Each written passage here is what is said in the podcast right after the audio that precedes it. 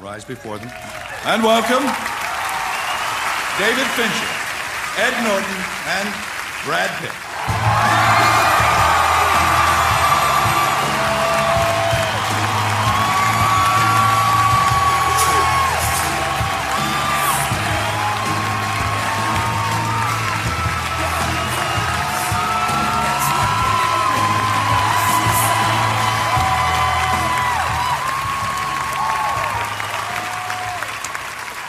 Thanks, Sugar Tits.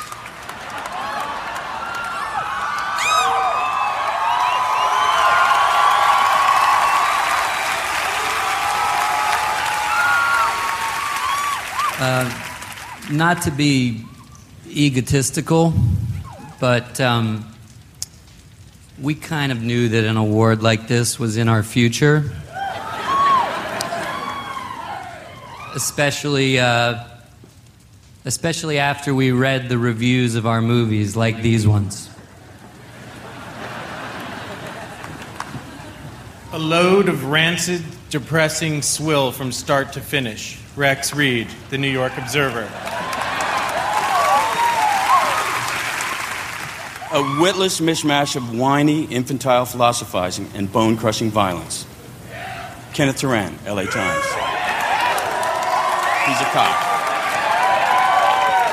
Washington's poster child for What's Wrong with Hollywood. Anita Busch, Hollywood Reporter. The most cheerfully fascist film since Death Wish, it's macho porn, is the sex movie Hollywood has been moving toward for years. That was Roger Ebert of the Chicago Sun Times. This movie is not only anti capitalist, but anti society, and indeed, anti God. Alexander Walker, Evening Standard.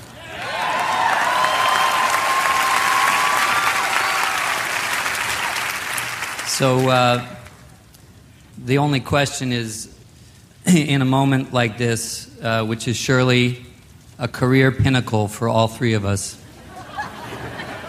uh, what would Tyler Durden say?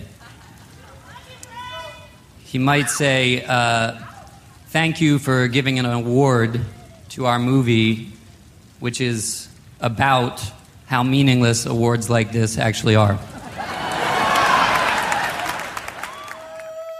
Stop.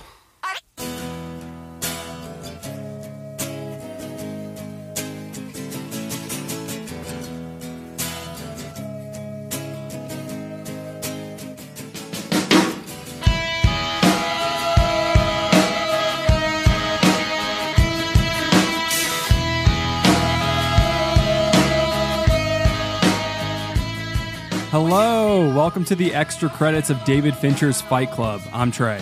Today we are covering one of the most controversial mainstream time capsule movies of all time.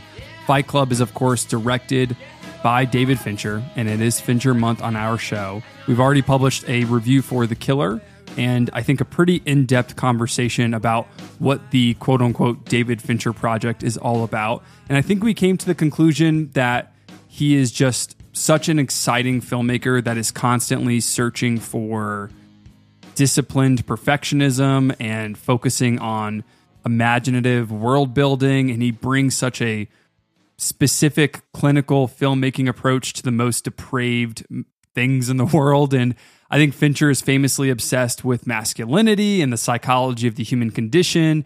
And really, I think deep down, he is just tried to figure out how our culture has monetized addiction and like what that's done to our psyches. So he is one of my favorite filmmakers. He is the pop culture director of multiple generations now, and he is a zeitgeist filmmaker commenting on contemporary problems. So there are moments where he is prophetic in his storytelling, and there are also moments where he is sort of riding the wave of cultural conversations. And then sometimes he's a little bit of an asshole. He's a little bit of a contrarian. He's kind of pushing the red buttons of society and and there's a little bit of a fine line between being a non-conventional provocative filmmaker and someone just trying to like monetize cultural anxiety sometimes ironically. And I think there is an argument that we can talk about today that David Fincher is ironically the Tyler Durden of filmmakers at times, even if I don't always agree with that. Fight Club is probably the go to movie to defend any anti Fincher tanks. Uh, so, to here to help me to talk about the sometimes cautionary tale of Fight Club and sometimes the indulgent, absurdist film of Fight Club, I am luckily joined by our returning guest, James Steck, my my own alter ego. Uh, actually, don't know which one of us is Tyler Durden in this situation. Yeah, maybe we should circle back to that at the end. Yeah, I'm down. How are you doing, man? Good. I'm really excited to be back on the show. It's been a little bit of time since we've last uh, chatted in person. Yeah. I guess this time virtually. Yeah. Yeah. Um, but I'm pumped to talk about this movie. Yeah, I am too. I, you know, thank you for coming on. First off, we we actually, Yeah, you know, what you just said. We haven't seen each other since you moved to Colorado. Obviously, off mic, we've talked about which movies that we thought would be fun to explore next on our show. And Kelsey couldn't be here today because she's doing midterms, and we thought, what would be a funny movie to talk about in depth? with just like two white straight guys that that aren't taking themselves super seriously but also want to take movies seriously and obviously Right. we both love the lighthouse and so we were thinking we might want to save that one for when we're in person Oh yeah, building up to that one. i know that's going to be a huge one for us. That's just gonna we're gonna have to clear out four hours for that episode. Uh, but obviously it's fincher month for us and i thought fight club was a movie that even though i don't care for all that much like historically even though i think it's a very interesting movie to talk about you know it's kind of like the lighthouse. It's sort of similar to fight club in some themes but what is your personal Right, yeah. relationship to fincher and fight So- club specifically I I don't actually remember the first time that I watched Fight Club. Um, it's been this kind of nebulous story that I've Mhm. always had knowledge of, um, in my like knowledge of film history. Um, but I think I think I remember watching it at some point in high school, middle high school, uh, maybe sixteen or seventeen years old. And other than that, I've seen pretty much every David Fincher film except for um, Panic Room and Mank, and the most recent one, The Killer. yeah Um, but he is also one of my favorite uh, directors, and I think his movies are just amazing um, and have this interesting quality. You kind of touched on it of like addiction, and you can't really look away from his films because they're so beautiful and also haunting. Yeah, there is something I guess I feel like well, first off, I love the social network. You know that. I'm a I'm a Oh, yeah. huge social network head. And I think Zodiac is iconic for obvious reasons. 7 is near and dear to my heart in like nostalgic ways, but also it's just like a psychopathic movie and like it's kind of insane and I and I love that about it. Uh, and Girl with the Dragon Tattoo is such an underrated thriller, maybe even like a light masterpiece of his work. Um, but I think his movies are so impressive at deconstructing men who, specifically men who think they are victims or martyrs of sorts, and men who are like truly fragile and emotionally corrupt, and trying to figure out where to place that, I guess, self reflection on their corrupt or their own culpability and society's failures. And I think he has such a unique position on masculinity. And then also, and because of his career in commercials and music videos, he has a fascinating um, idea about consumerism. And I'm like endlessly interested in his cinematic project and his motivations as an artist, even if I don't subscribe to all of his philosophies, which we're going to get into Right. today. Um, he is kind of just a maybe the most provocative mainstream filmmaker. Wow. Um, that's a big thing to say for sure. Yeah. To be the most provocative. Well, do you feel Wow. like do you feel like you when you talk to people who love movies that they that they've uh that would know someone like David Fincher? Like I feel like he's in that Wes Anderson. Kelsey and I talked about this on our project episode of him being in these in this very specific tier of filmmakers who have figured out ways to commodify their aesthetic and like monetize Yeah. their vibe. I think so. I feel like he's, you know, on par in terms of name recognition with a Christopher Nolan. Mhm. Um, and you know, I, I do think that he has a specific aesthetic that he's built and cultivated and paid close attention to Yeah. um, over the years and, and decades. Yeah. And I think Fight Club is a good movie for you to c- come on for because it is something that is fun to overread. And me and you, like when we talk about movies, as like longtime listeners know, we like to sometimes over psychologize, over intellectualize, overread the work because Yeah. it's just more interesting in that way. But this movie like lends itself to that. It is like almost, it is such a contradictory text. I feel like it was built and like manufactured in such a way to have the audience argue with it. And I know that is true for the author of the novel, and we'll talk about that a little bit later, but the movie feels like it's built in that way too. And so, in that way, while it's interesting, it's also like a red flag movie. And Kelsey and I talk about this on the pod pretty often, but I'm curious do you have any red flag movies? And, and to tell you what I mean by that is like basically when when you're out in the world, like if you're casually talking about movies with someone at a bar, are there any films that come to mind as ones that are like Fight Club? Or if someone says that they don't go to the movies often, but they love Fight Club, you're kind of like, okay, that's cool. You like Fight Club because that tells me you like movies quite a bit, which is something that we can talk about. But then do you also like sort of hold your breath? Like, because if that is their favorite movie, I think we understand culturally, maybe there are weirdly radical relationships to films like that. So even though I love Fincher movies, I also recognize that. Do you have any red flag movies that would jump out? Man, that's interesting question. My first thought went to so I'm a I'm a high school teacher. Um, if listeners don't know, Mhm. my first thought went to some um, students who I know are like blossoming uh, cinephiles, Yeah. and they often turn to you know The Dark Knight, Christopher Nolan's The Dark Knight. Sure. They turn to uh, recently a movie called The Menu, hmm um, which is a social satire. Um, and I can tell that there's a taste being developed um, by these kind of blossoming cinephiles um, that is curious about how a film is made and the subtleties that a film can have and the nuances a film can have in terms of like engaging with audience and engaging with an entire culture. hmm Um, but I don't know if I have like massive red flag movies. I'm not a huge, well, actually, I'm lying. One just came to mind, and it is uh, Top Gun. And Oh wow, yeah. Wait, Top the eighties, the, the Tony Scott one or the most recent one? both of them, and sometimes the Mission Impossible films, which I do love very much. I Sure. think they're amazing.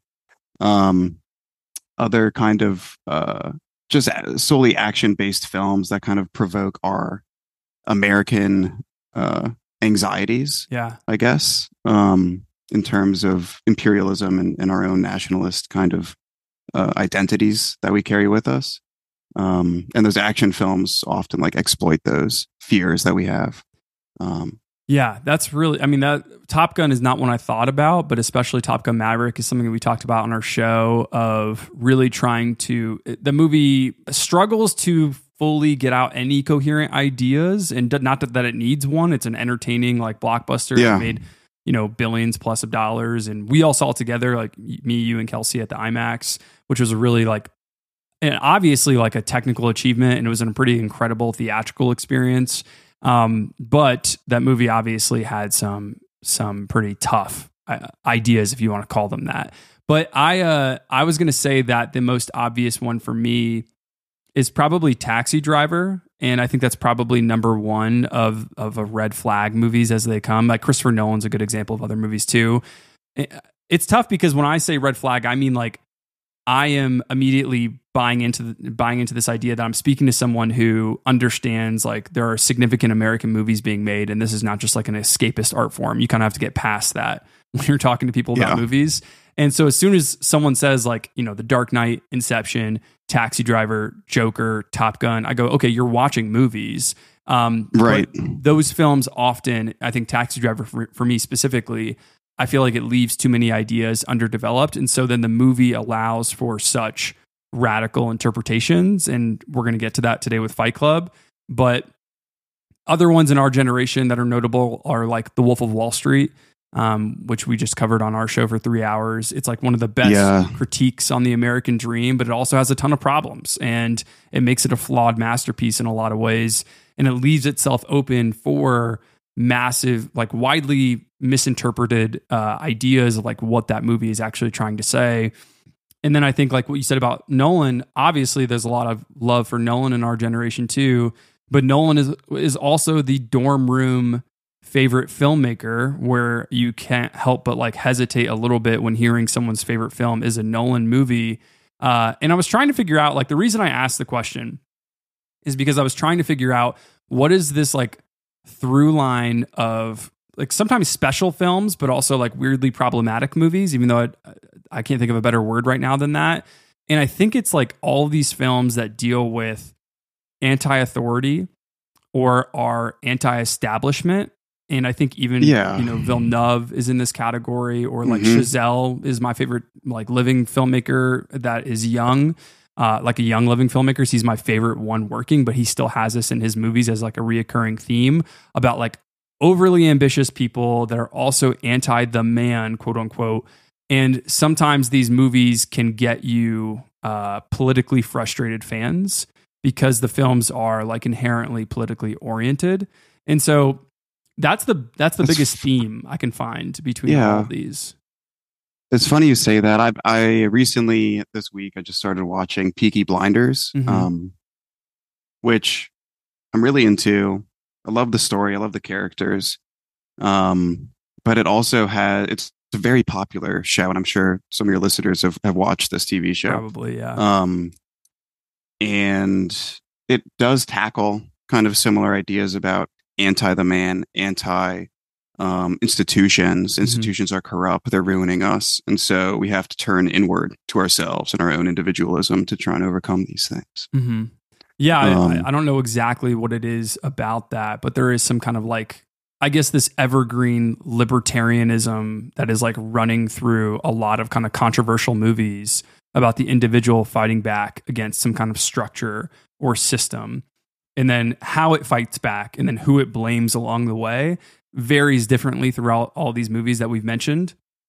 And I think with uh with Fight Club, um, I like when I first watched this, like so I have young parents, and when I first saw this movie, I was probably like an eight or nine year old, and so I didn't understand all these like anti-establishment themes when I was watching it. But it was weird. I remember as a kid watching this film for the first time, having this very like specific experience of seeing like a lot of people my dad's age dress like Tyler Durden and kind of have that like punk rock pop sensibility. And my dad's my dad was the age of Edward Norton's character and Brad Pitt's character in that film when I was watching it Oh, wow. and at that time in like 2003 ish. And I, I think at a young age, I remember being confused by the movie. And then revisiting it in my teenage Right. years, it was just kind of like an absurd film that was entertaining. And then revisiting it again in like my young 20s, probably probably sometime in college, um, I remember thinking the twist was cool, but it maybe it didn't hold up once you knew what was going on. And now I actually think I have, have had my best experience with it in rewatching it this past week, even though I have problems with it. Uh, but I think when I was watching it when I was younger, I was trying to compare it to twist ending movies without really kind of like thinking about what it was even trying to say or what it was trying to represent in the moment. Like it reminded me of movies like The Usual Suspects or Primal Fear, but I don't think I had the language to express maybe what I felt complicated about when it came when it came to what the movie was saying and its themes. And also I think there is an element to the movie being a little bit indulgent that like you don't have to be that self-aware to pick up on like how the movie kind of loves itself and hates itself at the same time, which is just like a common theme of all Fincher's work. Uh, but 19, Right. 1999 is interesting because that's when this movie is released, and we also get The Matrix um, within a few months of this movie. Oh, that's right. And it's so fascinating that both of these films are basically about people needing to wake up. Mhm. And yes. Fight Club takes itself so seriously in that idea of people needing to wake up and be red pilled, like using that Matrix terminology. And Yep. um and yeah, I don't know. It, it was it's interesting looking back at the film and seeing this kind of like archetype of the lonely, isolated, fragile everyman that runs from Edward Norton's character to Neo in the Matrix. Like these men who are like really afraid of being trapped in cubicles and not having any individuality and just being like everyone else. Um, yep, lacking purpose. Right, exactly. And I, I think why maybe these movies don't speak to me, I'm not exactly sure why. Maybe it's the fact that like they are about uh, these what you're saying, like these purposeless characters that are also crossing over with like these frightening, tragic falls into chaos, like a taxi driver. And those stories never appealed to me as a teenager. So I didn't really care about this movie deeply as a teen. But this is a movie for and and almost about like generational angst. So I'm surprised Yes. that like neither of us I, I am I am pretty surprised actually that neither of us had- seem to care that much uh, in our teenage years about this movie. Yeah, I had, I think, a similar experience. First time I did watch it, though, I w- I had a similar t- experience to the book The Catcher in the Rye, Uh-huh. um, in which this young boy Holden Caulfield is constantly commenting on the contradictions of society and people and Mhm. and so on. And I watched this film around the same time in high school that I read that book, and I was like, you know, these guys, they get it. Yeah. they get something about the world that people just aren't seeing.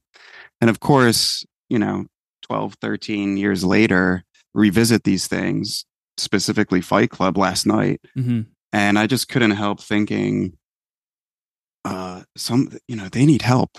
This guy needs some assistance Yeah. and somebody to like love him and like look after him a little bit. Yeah. And I felt the same way about rereading The Catcher in the Rye as a teacher teaching it as a text. I'm like, this kid needs some help. hmm Um, so it's funny the shift in perspective of relating and then distancing and realizing this is problematic a little bit. Yeah, and maybe the un- undeveloped, underdeveloped in certain ways, where it is kind of crucial for the film to be developed, for its ideas to make sense, and for its satire to actually be fully realized. Yeah, that's key. Um, and what movie I kept thinking of actually that isn't similar all that much outside of the like lonely, fragile man, but was Joker because Joker Yes. uh, made a billion dollars, and so this kind of like oh my God. American mental health crisis that was so timely in 1999 um, is even more relevant now. And so what's interesting Mhm. about Fight Club is it made no money. It lost money. And it's become a cult classic, and we'll get into that in a bit. wow. I didn't Uh, know that. Yeah, and so you would think that a movie like this, because it's probably David Fincher's most watched movie, would be more powerful, I guess, in the consciousness of Americans. Maybe it is. I just as like a kind of uh, uh, an anecdotal thing, I just like asked my high schoolers recently this past week, uh, how many of you know about Fight Club? And like immediately, like everyone joked, like, "Hey, we don't talk about Fight Club." And then I asked like, "It's like, oh, if you don't mind, like raise your hand if you've seen Fight Club." And almost like nobody raised their hands, but they had the the language for to talk about the movie, which I thought was fascinating. And I, again, I think it speaks to the the evergreen, if you will, qualities to this movie of being about like generational anxiety, which was David Fincher's like intention with it. And we, we can get into that in a second. So, on today's episode, we are going to be talking a bit about the protein of the film, maybe a little bit of a synopsis of the plot for people who haven't seen the movie in a long time. So, spoiler warning, we will be kind of getting into the movie in, in deep spoilers. We're going to go into its interpretations, its themes or ideas through its characters, the Fight Club itself, its many different like metaphors. And even though that sounds pretentious, we are going to unpack that and whether this movie is actually kind of radical or not. And then at the end of the episode, as we usually do, we'll both give some extra credits to the movie. Uh, so, listeners, if you're prepared for an interesting conversation about why exactly Fight Club has become this gospel text for so many men, uh, and I'm not talking about just troubled men, I'm talking about like self aware, well read men, uh, isolated, detached men, like across the board, and like why and how has a mov- movie focused um, so heavily on consumerist culture been warped into a film about the emasculation of men? Um, almost Right. like its lead character Tyler has become like this unironic, or I guess ironic poster boy for for men's rights. We're going to get into that. So if listeners are interested in that type of conversation, just stay and we'll be getting into some nuance. You ready? Let's talk about men. For six months, I couldn't sleep. And this is how I met Tyler Durden. With your feet in the air and your head on the ground. I want you to do me a favor. Yeah, sure. I want you to hit me as hard as you can. Why? Never been in a fight. You? No, but that, that's a good thing. No, it is not. How much can you know about yourself? You've never been in a fight. Okay.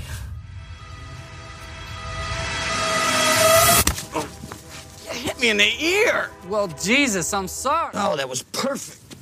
Okay, so in the late 90s, David Fincher is coming off the game. James, we both just revisited the game Yes. this week. Were you a fan? That was your first time, right? Yeah, I'd never seen the game before. I hadn't even heard of it. Um, so I I recently asked Trey, um, you know, what's another what's like a bonus David Fincher film that I haven't seen that would be a good like backup to Fight Club? And he mentioned the game, so I checked it out. Um, I found it very enjoyable as a watch. Like I was consistently entertained. Mm-hmm. Um, and it was like weird and wacky, and I laughed, and it was like dark at times Yeah. and uncomfortable. Um, but I, I think it's struggled with what you said a little bit. Um, and what we'll talk about with Fight Club is this like underdeveloped thematic idea, Mm-hmm. um, or multiple underdeveloped thematic ideas, um, that were running through some of the characters and the plot. So overall, really liked it, had fun with it. Um, Yeah. but made me just a little generally confused as to is is there a message here? Is there not? Yeah, So- I, I think the the message of the wealthy being like kind of not no longer attached to their own humanity is interesting, but yeah, the movie Yeah. kind of confuses itself because it seems more interested in the thrills, which is fine. Like Mhm.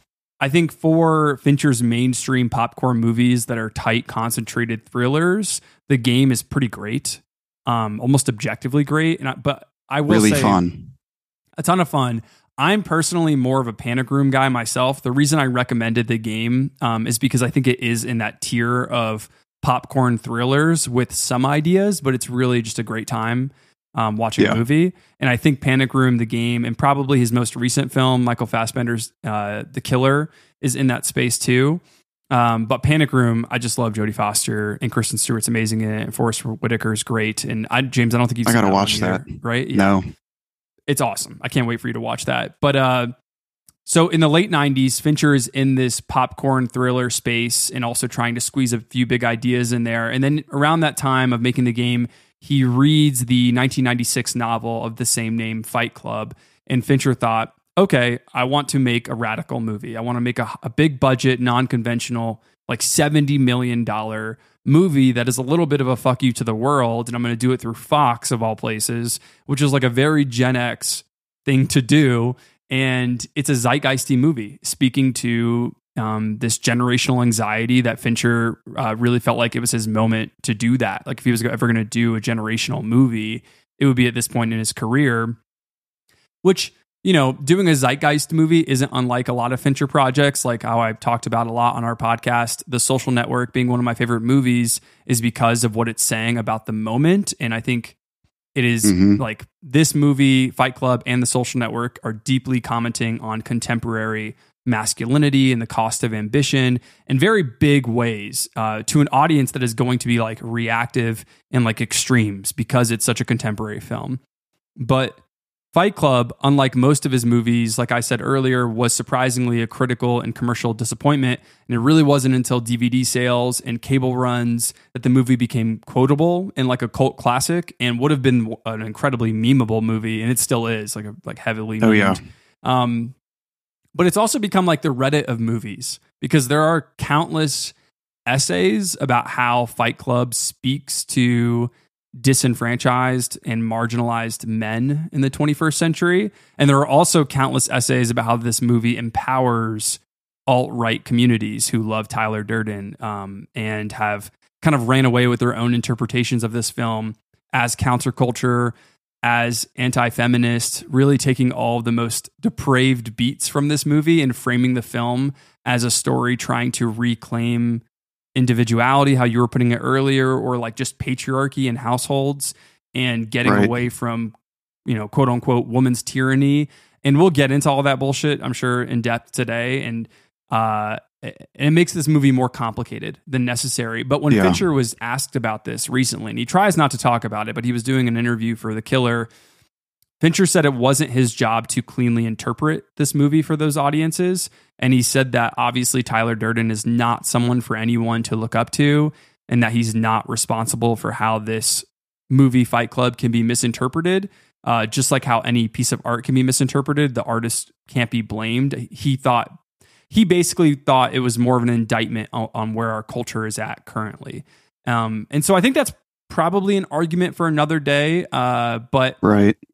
I, think it's kind of like this timeless argument about artistic responsibility. Like Kelsey and I have been on record on our show saying that filmmakers working with budgets of millions of dollars shouldn't really be able to take that innocent stance of like a working class artist by saying, oh, I'm making art that speaks to me, so it's not my job to interpret it cleanly for other people. And we've said that that is pretty convenient because these are millionaires dealing with like an art form that has been monetized to such a point where art pieces are commercial entertainment products with like hopes of provoking thought. So there is I think there is a lot more responsibility than that of a painter, which is what Fincher compared himself to, um, kind of indirectly Yeah. in, in this interview. So, what, what do you think about that? About the filmmaker trying to distance himself from the reaction? Because it seems like a natural thing to do. You sort of understand, you sympathize with it, but at the same time, this is like a seventy million dollar movie.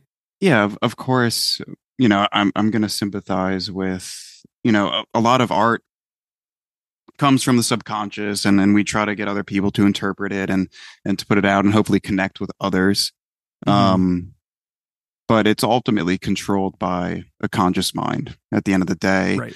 And I don't even think we have to get into the complexities of that. At the end of the day, you know, if you have a massive platform Yeah. And you have millions of people listening to you and watching your stuff. Um, I do think that you have a slightly elevated responsibility for how a message is received and the intention of your message should be kind of clear. Art, specifically movies in this conversation, it moves people, it, it changes behavior and it becomes part of like our culture. Um, so I do think that responsibility should be taken uh, carefully. Yeah, agreed. I think that the bit about platform that you were saying makes the most logical sense to anybody who's being rational about this situation, which is like David Fincher's made his like career off of this myth that he overworks his actors and like um, creates these highly stylized, uh, glossy, uh, greasy products that are really memorable and they're all a little bit depraved. And so for him to kind of like monetize his whole aesthetic and vibe and then to say it's not my responsibility uh, the way people interpret my movies. It's like you create a whole economy based on the way your movies look. I mean streamers are trying to copy david fincher's aesthetic. Like me and kelsey talked about this on our on our david fincher project episode but ozark literally just looks like David Fincher made, you know, a four or five season television show. Like there's a bunch of television shows that look blue and gray or yellow and brown and are shot in mm, these yeah. kind- and are panning the cameras in all very s- specific ways and are always trying to center the frame or trying to do different things with VFX and create this like digital mask over their movies or television shows. And so he's become like one of the more influential artists in this space. And so it is weird for him to say something like that. It's just very convenient. But that is the kind of like poison pill that filmmakers like Fincher take when they decide to capitalize on the opportunity to make a film about the contemporary world because when you do that you have to like strike a fine balance and be like very reflective of the moment and if you don't then your movie gets more deeply interrogated than films that just stick to a commercially attractive convenient american past if that makes sense which is why even though fight club isn't there will be blood or Goodfellas, I think movies that Fincher has done, like a social network, uh, are in that tier of masterpieces, not only because they're incredibly well made, like PTA's movie or Scorsese's film, but also because contemporary films, in my opinion, are much harder stories to accomplish uh, a, th- a clear through line and get one across because audiences are going to be so reactionary in the moment to art that is commenting on our current moments. So Fight Mhm. Club was like never going to be an easy movie to make because of what it was saying No. about the 90s or what it was saying about a generation being kind of like uh, disassoci- disassociating from its own reality, and um, and I think only a few realized thoughts uh, kind of actually get through Fight Club because of that, because it's such a controversial movie and because it's speaking to a moment not perfectly. And Fincher probably doesn't want to talk too much about Fight Club because ultimately the novel just isn't very good. I tried reading it this week and it just kind of sucks. And I just, I, and I know that sounds rude or like pretentious as someone who's never written Ugh. a, a book, but it, it really is pretty bad. And it's Huh. crazy to me that Fincher was interested in this to make this into a film. Um, I'll, I'll explain why in a second, why he was kind of provoked to make the movie. Uh, but ultimately, bad stories can be easily misinterpreted in bad ways. And I think because of Yes. Fincher's this the novel's lucky uh, and the author of the novel too because fincher is a stylistically insane and emotionally prickly skilled person and so he's able to turn a provocative but ultimately i think incoherent polemic novel into something really entertaining in fight club and very not very much non-conventional like not like probably unlike any other movie a regular moviegoer has seen like they probably haven't seen very m- much of like a surreal genre in theaters before or anything like satirical really. Um so yeah i think if if he accepts that the film you know could have been developed better in certain ways then we kind of give fincher a little bit more sympathy but because he seems to like not want to comment on the movie or never like kind of apologize for not doing a better job developing developing his ideas it, it always becomes like an annoying reaction to me, even though I love Fincher and his movies. Like, I just don't understand why he doesn't give that any time of the day. Um, okay, so some quick story protein for anyone who hasn't seen the film in a bit. In Fight Club, Edward Norton plays our unnamed narrator, who is sometimes referred to as Jack, which I believe is a joke to the myths of children's stories, uh, where Jack is usually like a main character. I couldn't figure that element of this movie out because he's really just like unnamed for most of the film. I'm glad I'm glad you said that because as I was watching, I kept getting confused. And near the end, I was like, you know what? I think he's just referring to himself in the third person in some weird, Yeah. humorous way. I think he was trying to say that he's an everyman. And so he kept referring to himself almost as like Jack, I guess, as like this kind of Yeah. like this character that we know so well, this archetype that he's like filling in, in reality. Um, but for the sake of this podcast and to not be confused, I'm just going to either call him the narrator or Norton. And like when he eventually evolves, we'll we'll switch off. But the the narrator is written as a depressive, insomniac, detached everyman who is dissatisfied with his job of assessing insurance claims. I believe that's his job. And in order to really like feel something, he joins support group meetings for diseases he doesn't have. and he uses these meetings as sort of a substitute for therapy. This movie doesn't deserve like a kind Uh-huh. like mental health reading, but you definitely can like interpret this movie later on like 20 years later or 20, 25 years later at this point that this movie it seems like is having a small comment about the lack of access to mental health resources for you know characters like Jack or this this narrator. And so at these talks he meets another imposter, uh, Helena Bonham Carter's Marla Singer, who is a Mhm. kind of like modern femme fatale, kind of like the Yes. inverse of a of a manic pixie dream girl of sorts. She really Huh. eh, makes this character feel like they are just supposed to be a, a mirror of the narrator's angst. And Bonham Carter does like a fantastic job of of trying to like reflect this time of rebellious 90s woman too but like ultimately it is it is her character is to basically be this mirror of our narrator and like what he's going through.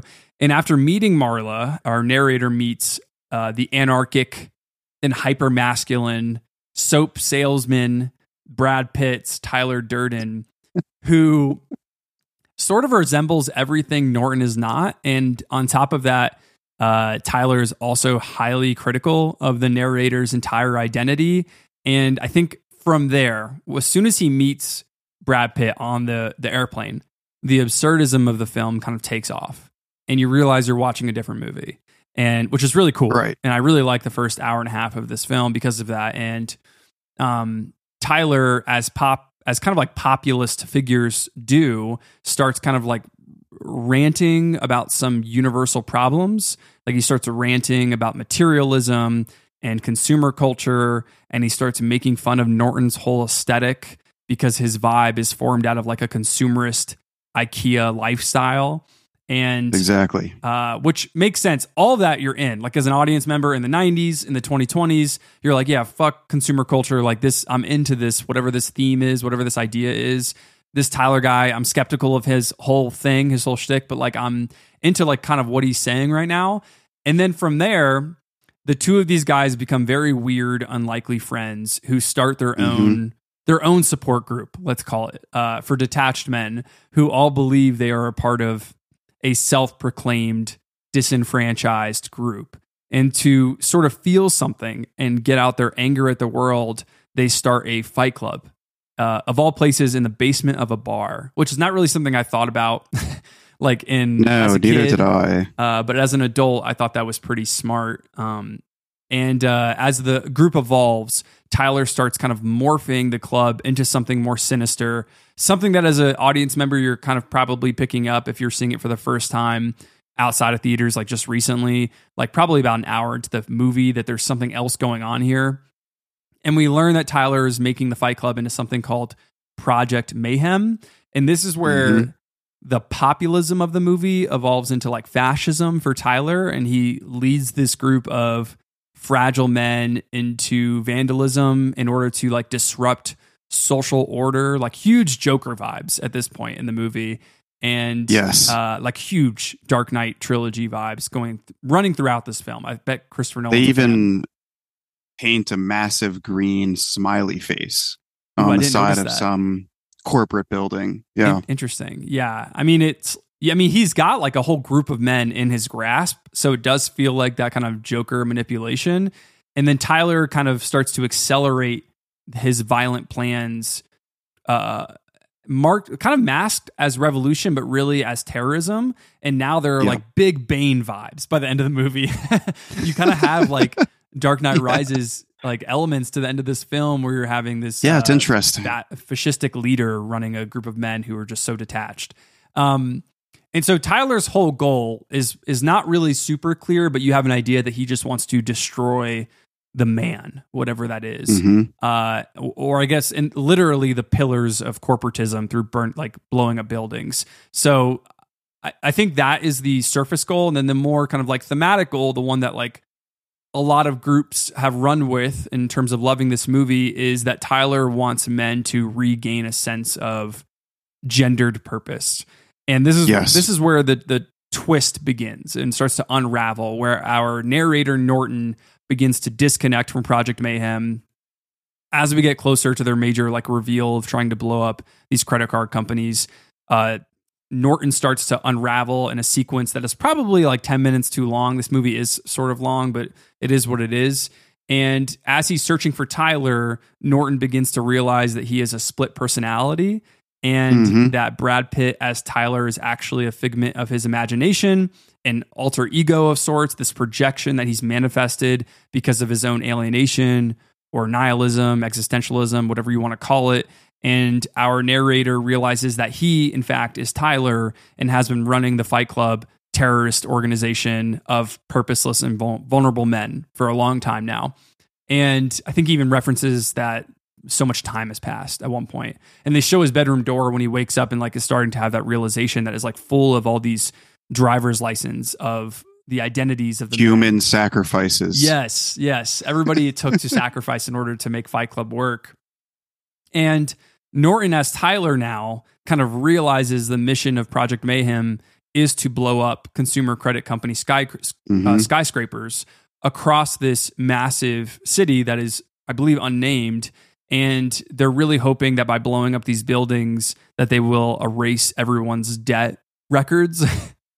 which I find it to be like which- a really funny uh, concept. Like nobody, they obviously planned for nobody to die in these explosions, and they moved everybody out of the buildings. Um, for you to kind of like suspend your disbelief or suspend your kind of like blame or, or guilt or whatever. But I find it interesting that these characters are like, no one will have debt as long as the buildings don't exist anymore. Like they don't have records on the internet. Right. As if this wasn't part of, you know, the digital yeah, um, the digital world age. at all. Yeah, that was a little bit confusing, but maybe it like is truly trying to be like an early '90s film. But I'm not. I'm not totally sure. But even then, yeah, it is kind of confusing, like what the whole plan is. But I guess that's not the point. And uh, so Norton, in an attempt to stop his other Brad Pitt personality from like accomplishing this goal of leading this uh, this terrorist uh, mission, he shoots himself in the head, trying to prevent his alter ego of Brad Pitt from taking over. But it's too late to stop the bombs, and he slowly like bleeds out, watching the buildings collapse with Marla by his side in a very wild final image of the movie, especially because it's pre 9 11. And Fincher movies Yes, are known to be like prophetic, but this is like specifically like very much like telling the future in a really weird way, in a different way, but still, it, his movies do have that have that element to them always. Where you're like, how much like Fincher seems very plugged in, but he doesn't like have social media, but he seems like very aware of just radical times all the time, and he just Yes. makes movies off them constantly. And I find that to be something that one, on one hand I appreciate, And the other hand I find a little bit like I'm skeptical. Like, what are you doing this for exactly? And so Huh. that's basically the plot. In Fight Club, next to Matrix, I think the Matrix becomes like the quintessential Generation X film as like an anarchistic, like depraved uh, allegory for men trying to Mhm. reclaim patriarchy and use the Fight Club idea as a way to recreate their own proto government of sorts, like full of rules that they only can create. And now I think what we'll obviously get into today are the interpretations of this movie and uh, how rough they are. And I think not by accident, because Fight Club has like become infamous for how it attracts anti-feminist men and like detached, isolated men, while also appealing to well-meaning people, like anti-consumerist Yes. movie watchers who are Mhm. just like wanting to watch an entertaining film. Um, and obviously, it's not just like misguided people who love this film. Like there are people who like you don't have to be alt right to love Fight Club. There's enough here for anybody to love this movie because it's so specific and so detailed and so transgressive considering the moment. And th- there are a ton of a ton of things to to love, uh, and we'll touch on those things. But for me, because me and you we have not talked about our experience rewatching this movie at all. Uh, even though the movie is supposed to have a fully developed metaphor about like this postmodern male ego and its relationship to consumerism, I think the satire complicates itself in many ways. And while I think it's a good movie, I do think it's a pretty weak satire, if you even want to call it that. Do you agree with that? Are you in a similar place? That's an interesting assessment. Um, I Like, did you like this movie? I guess I should just start off the podcast like that. I honestly don't know. I don't Yeah. know if I like this movie. Um, upon rewatch, I, I acknowledge that it's very well made. It's intriguing. I had fun. Like I laughed through most of the movie. Yeah. Um, I think, I think it is a very good satire, but I don't think it's an effective satire. I don't know if a line could even be drawn. I, Okay. I feel like maybe it has to be effective to be good, um, but maybe not. I yeah. I mean, I think that's I think that's a good point. I think Fight Club, in a way, I think has become one of the major examples of like the failures uh, of American media literacy for both the audience and maybe even the creatives involved to a certain extent. And I know that sounds pretentious to listener. I mean, we're both teachers, so we're talking about text all the time. James more so because Yeah. of English literature and arts. But like me as a social sciences teacher, like we're talking about contemporary things all the time. We're talking about primary and secondary sources all the time and really breaking down texts and motivations and different different interpretations of those texts. But this movie, while it is good, it just feels like every time I watch it, I watch something that happens that's interesting. And then immediately after that moment of something interesting happening that I want to think about for a second, there is a cringe moment about something else that contradicts its own ideas. And so while the movie is like very stylish and brutal in entertaining ways and transgressive, that's also like weirdly violent and then provocative in like unnecessarily complicated ways. And to me, I think why this isn't a great movie and it's just a good movie is because it loses its main mission, which I think is to confront the audience with this postmodern, heady critique on capitalism.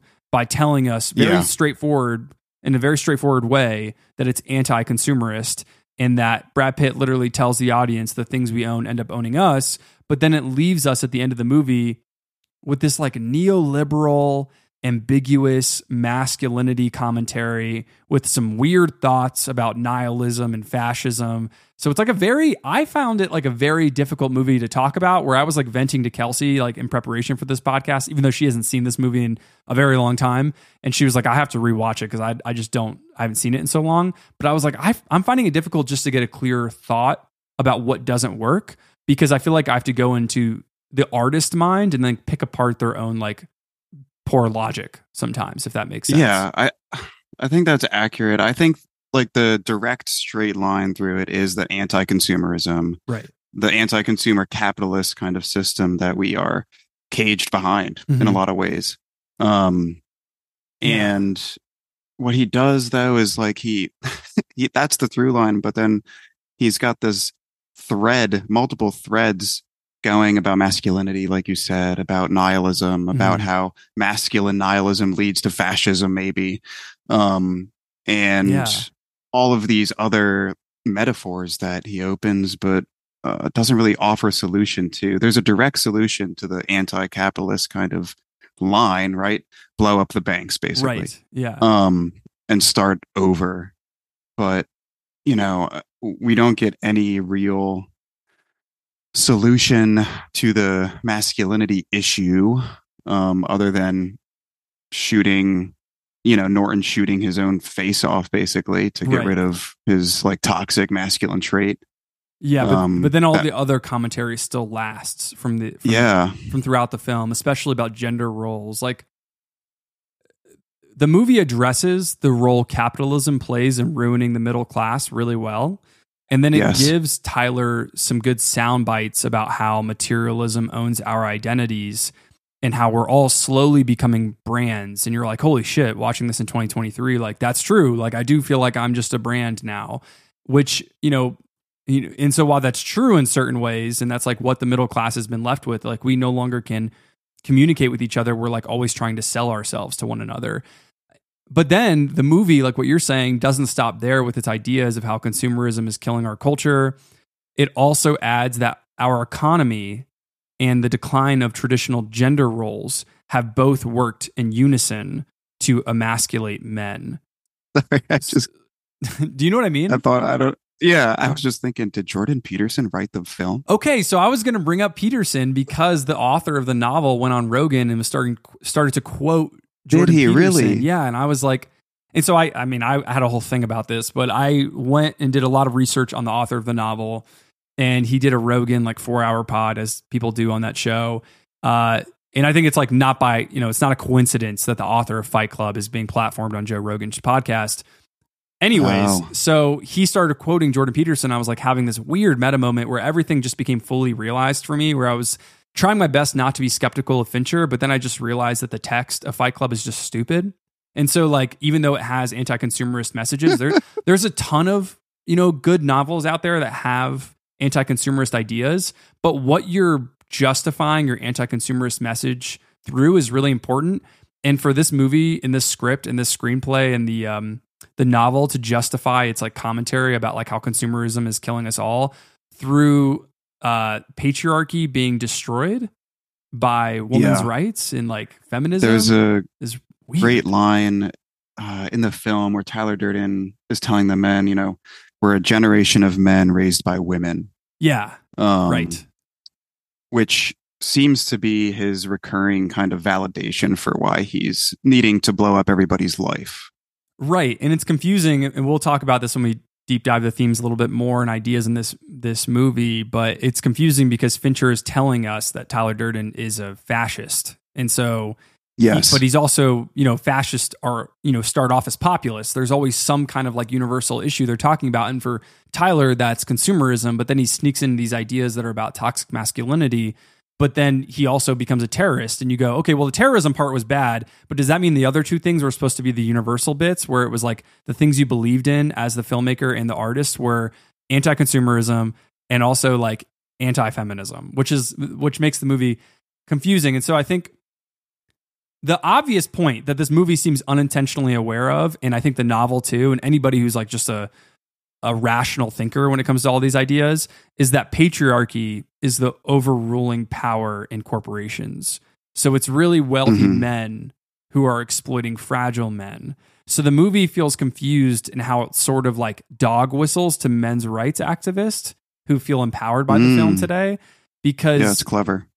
it feels like you know it feels like it's telling the like average man who feels emasculated that you can't actually prevent corporations from exploiting you so instead because you can't blow up credit card company buildings realistically uh, what you can do is try to feel powerful at your home you know in your ho- household life and then at work too by threatening people and as long as you commit to like more ancient gender roles and rebel against women's rights, then you'll be good to go because you'll have power in your daily lives or like be able to abuse that power.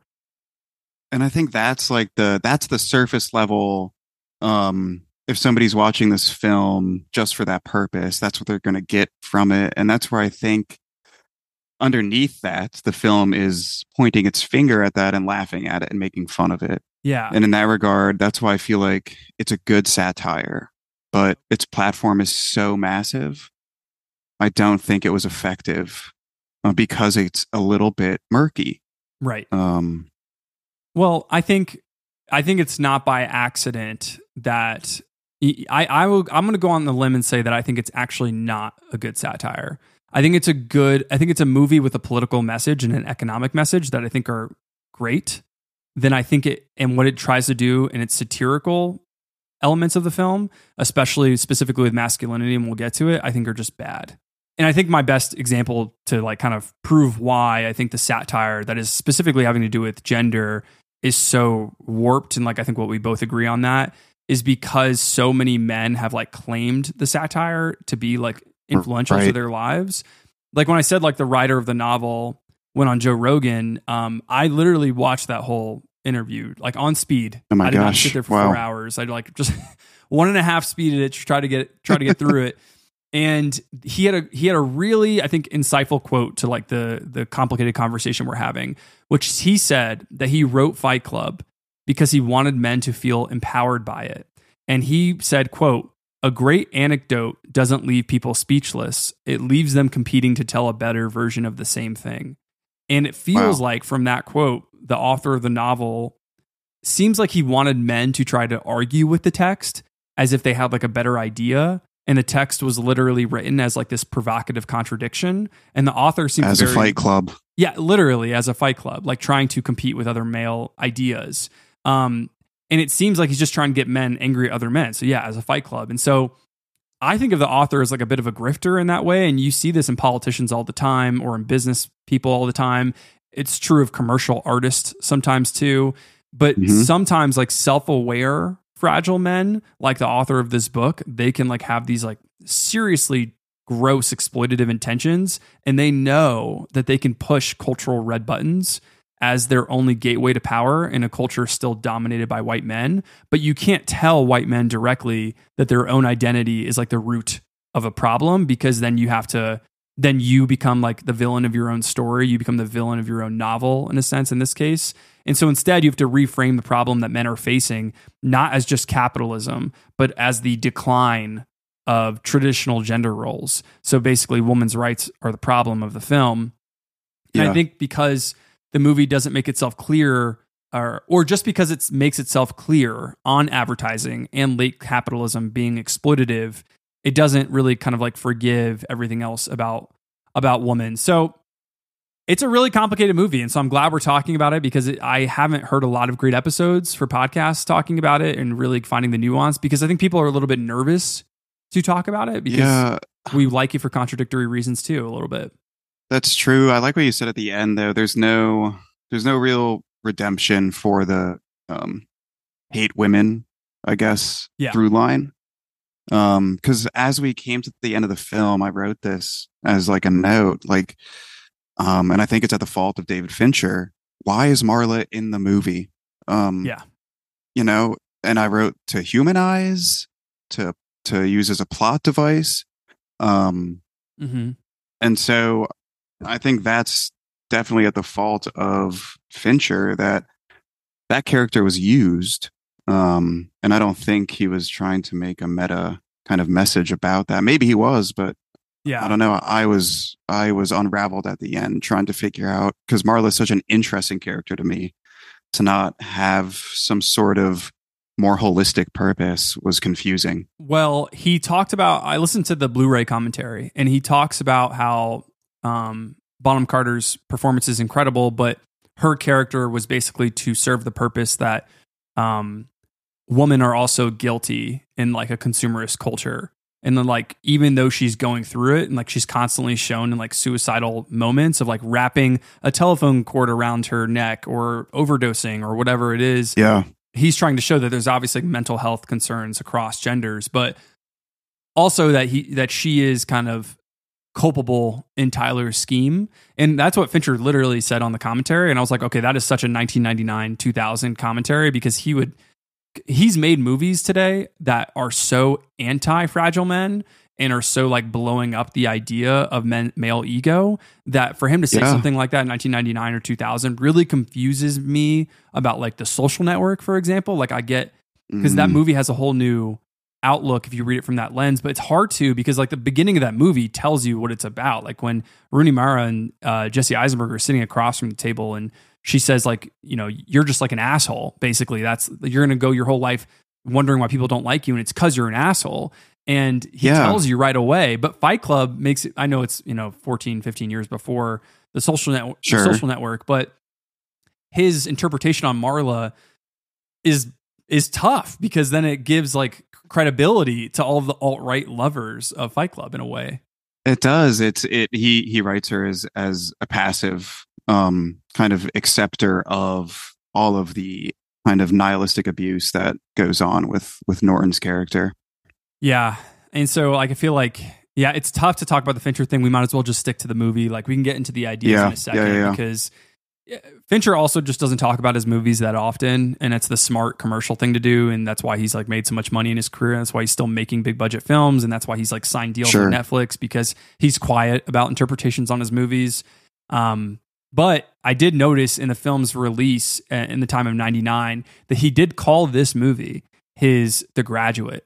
Like he viewed Fight Club as The Graduate. He viewed Fight Club as his Rebel Without a Cause, um, as a film just about generational angst. And there's always like some motivating factor of generational angst. And in this Fight Club film, it is about consumer culture and how the past generation kind of sold out. And so I, I think it's I think that's an evergreen idea in terms of how to sell a movie because he's like, hey, I'm just making like almost a coming of age movie or but about men in their 30s, not in their 20s or in their teens. Yeah. Um, but when you unpack, I think what Fincher means when he uses those examples and says that older generations fucked everything up. I rewatched Rebel Without a Cause, or I watched it for the first time, and then I rewatched The Graduate. And those movies are about men who feel sedated in more egalitarian times, where men have to work with women and not have a traditional hierarchy in the household. So those are the like the through lines of those films. So I, I think what's confusing is is that gave me another lens on Fight Club because now I'm like, okay, does Fincher know what he's doing? Because that makes the movie even more gross. Uh, because even though The Graduate and Rebel Without a Cause are fine movies to pair with Fight Club spiritually, um, they're, those movies and what they're saying about gender are so regressive, and so Yes. y- you can't help but have that lens on on the film. And even though I I interpret Fight Club more as like Taxi Driver, which is like a movie filled with big ideas about systemic problems, and then here are the consequences of structural issues that if you don't Mhm. alleviate or improve, then you get individuals that will try to do something chaotic. But ultimately, I think Fight Club, Taxi Driver, those other movies I mentioned kind of confuse their message by platforming the very men who are victimizing themselves so often. So I just think the framework of the scripts are tough. And I think the framework of how women are used in the scripts, like you mentioned with Marla, is really tough. So I wanted to talk to you today about Fight Club. And I wanted to concede a lot at the front why this can still be a good movie before we kind of like unpack and uh, and unravel a little bit of the the problematic ideas of the film and also some of the stuff that works because I think this is like a really important American cultural artifact because it is like this landmark text satire of consumerism, hypermasculinity, nihilism, extremism. Uh, so I thought, you know, why not two straight white guys unpack what works and what doesn't work for us about one of the most weirdly controversial movies in American mainstream culture. Um, let's do it. Let's start off with uh, All right. let's start off with the consumerism bits. The I think the easiest part of this movie to understand what we both think as the through line, which is this kind of like postmodern assault on capitalism or capitalist Sure. identity. Uh, on the Blu-ray commentary, there we see like a um a bunch of product placement in the movie at the top. You see like you see all Mhm. this uh, A lot of Krispy Kreme. Yes, in the trash can, you see the Starbucks cup. And Fincher called Yep. it on the commentary his galactic tour of garbage because he does these great visual effect uh, movements with the cameras where he's kind of like moving in between trash, which is really sick. Yes, all done in post. Um, and I really love that part of this movie, but I love that this guy Fincher is uh, is is somebody who is explicitly anti-capitalist, but he's also someone completely contradictory as a person who has made like more music videos and commercials than movies. Um, but I think it's just a hilarious like you know anecdote about like how Fincher has these anti-consumerist beliefs and is like openly talking about them because he's also like operating within the capitalist system. But yeah, I think the comments on consumerism like we've said are the most evergreen ideas in this in this movie. We get tons of visual representations of this. We see like really stylistically memorable, sometimes goofy because not everything ages well like technically, but we get to see like how people in the 90s were a product of their clothes, of their hairstyles, uh, their IKEA furniture, the aesthetic of ourselves, telling others who we are without communicating or expressing literally who we are. And so Fight Club, much like the social network, is again pretty knowing of what is to come as as we're all like being pressured to become brands in a lot of ways and in order to acquire capital. Like if we can't acquire Yeah. financial capital, then we might as well acquire social or cultural Yeah, or capital. identity capital or in some way. Yeah. Um, Yeah. And that I mean that part of the movie I, I like and I agree with philosophically. Um, like we need to question our uh, tendencies of consumerism and and question our own contradictions that we're like okay living with. Yeah. Um, and it's funny that while I like agreed with, and a lot of this came from Tyler Durden, the alter ego Brad Pitt. Mhm. Um, while I was enjoying listening to his kind of waxing poetic about these various life philosophies, um, I I couldn't help but kind of laugh at myself at him a little bit because it just felt kind of pseudo intellectual and also Yeah. just reminded me of of like chronically online Trolls. teenage boys specifically. Yeah. Well, hopefully, Um, hopefully teenage boys and hopefully not, you know, 35 year old men on chronically online on Reddit boards because that's very likely too.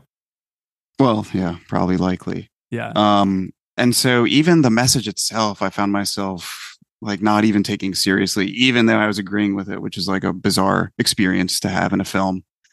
Um, I don't know what you were thinking during that. I mean, I I felt like it was very intentional. It's very intentional for us to see Tyler's full of shit on rewatch and like eh, hopefully on initial watch, but like that's hard in a movie. But like on revisiting it, like hopefully you know the filmmaker is trying to show you somebody who is trying to be an armchair philosopher and is trying to Yeah. like uh, do dorm room nihilism to appeal to the weakest of of minds in order to like indoctrinate them, build a cult, build their own government. Like that's basically what Tyler is trying to do. And so um, I think it's the most clear in the bar conversation after the narrator, his Yes. home blows up and he gets a beer with Tyler at a bar, and Norton is explaining um, to Brad Pitt that he lost all of his material items that defined him. And Brad Pitt is like, Do you know what a duvet is? Like, why do guys like us know what that is? Yes. Yeah. uh, why, as like hunter gatherers, do we know what a duvet is? And uh, so then, like, what are we? Consumers? And Brad Pitt has like really good Moneyball energy in this oh, scene. oh yeah. and Amazing. it's it's really iconic. And then Tyler gives us basically the log line of the film by saying the things you own end up owning you. You know, man, it could be worse. A woman could cut off your penis while you're sleeping and toss it out the window of a moving car. there's always that. I don't know. It's just when you buy furniture, you tell yourself, that's it. That's the last sofa I'm gonna need. Whatever else happens, I've got that sofa problem handled. I had it all. I had a stereo that was very decent, a wardrobe that was getting very respectable. I was close to being complete. Shit, man, now it's all gone. All gone. Hmm, all gone. Do you know what a duvet is? Comforter. It's a blanket. Just a blanket. Why do guys like you and I know what a duvet is? Is this essential to our survival in the hunter gatherer sense of the word? No. What are we then? Uh, consumers. Right. We are consumers. We are byproducts of a lifestyle obsession. Murder, crime, poverty, these things don't concern me. What concerns me are celebrity magazines, television with 500 channels, some guy's name on my underwear. Rogaine, Viagra, Olestra. Martha Stewart. Fuck Martha Stewart. Martha's polishing the brass on the Titanic. It's all going down, man. So fuck off with your sofa units and Strinne green stripe patterns. I say never be complete. I say stop being perfect. I say let let's evolve. Let the chips fall where they may. That's me, I could be wrong. Maybe it's a terrible tragedy. Uh, it's just, just stuff. It's not tragic. Well, you did lose a lot of versatile solutions for modern living. Fuck, you're right. No, I don't smoke. Oh, my, my insurance is probably gonna cover it. So. What? Things you own end up owning you. But do what you like. I, I think I think this movie does like a really good job of like what this scene is trying to capture, which is this this attack on materialism. I think this movie does a great job of highlighting uh, through Edward Norton's career wage labor in a in a fantastic way, and having to work Yep. a nine to five that is ruining other people's lives. Like you're just trying to like pay your bills, as you were putting it earlier. Like I'm just trying to operate within the system that was built for me before I got here. Exactly. And now I'm having to do it while also making other people's lives worse. And so Norton is like working in a cubicle as an insurance worker. Fincher's exploring this nine to five culture as like this evolution of social hierarchy. So I do think the movie as like a mainstream film is revolutionary in as far as just saying these ideas about the consequences of consumerism and materialism. Um, but then what we said earlier, again, th- the men are victimizing themselves throughout the movie, which on like one hand is a clear commentary on the hypocrisy of these men as like privileged fake pseudo nihilists who Fincher hates them. Fincher obviously hates them deeply, the way he's like shooting yeah. them. And he's kind of laughing at how dumb these guys are throughout the commentary of the movie, too, uh, for anybody interested in, in listening to that. Uh, but on the other hand, there is this confused message on men being emasculated. So then the commentary of consumerism, while accessible and interesting, and it has like well-meaning critiques on uh, on nihilism through it, and like some takes on fascism too, and we'll get into those. It does complicate its own ideas with the victimization of men and how they've been victimized by consumerism and the traditional gender roles that they've lost hmm uh, which is why I think this movie is so like infamous for speaking to so many, you know, detached men. But do you think if you had to think about movies that do consumerism well, like considering this is a massive budget mainstream film, uh, uh, there are criticisms out there about like how this movie is digestible, but it doesn't go far enough. Do you think this is the most appealing part of Fight Club, like I do, or do you find that there are other aspects of it that that speak to you more that are more interesting? I mean, I guess for the time period it was made in 1999, Yeah. the commentary on consumerism, I could see how that would be revolutionary uh, or just interesting to be spread out in terms of like mainstream America culture. Yeah. Um, but right now, revisiting that, I don't find it as compelling because it's so maybe it's just part of our generation. It's so obvious Mhm. um, in terms of how corrosive materialism and extreme consumerism is yeah. um, and how it's how it's just a distraction um, sometimes. Um, but that being said, it, it it takes an absolutist stance, I guess, um, and it doesn't really offer any other solutions. And so that's why it kind of frustrates me, and I don't find it that compelling um, of an idea Right. uh, for America.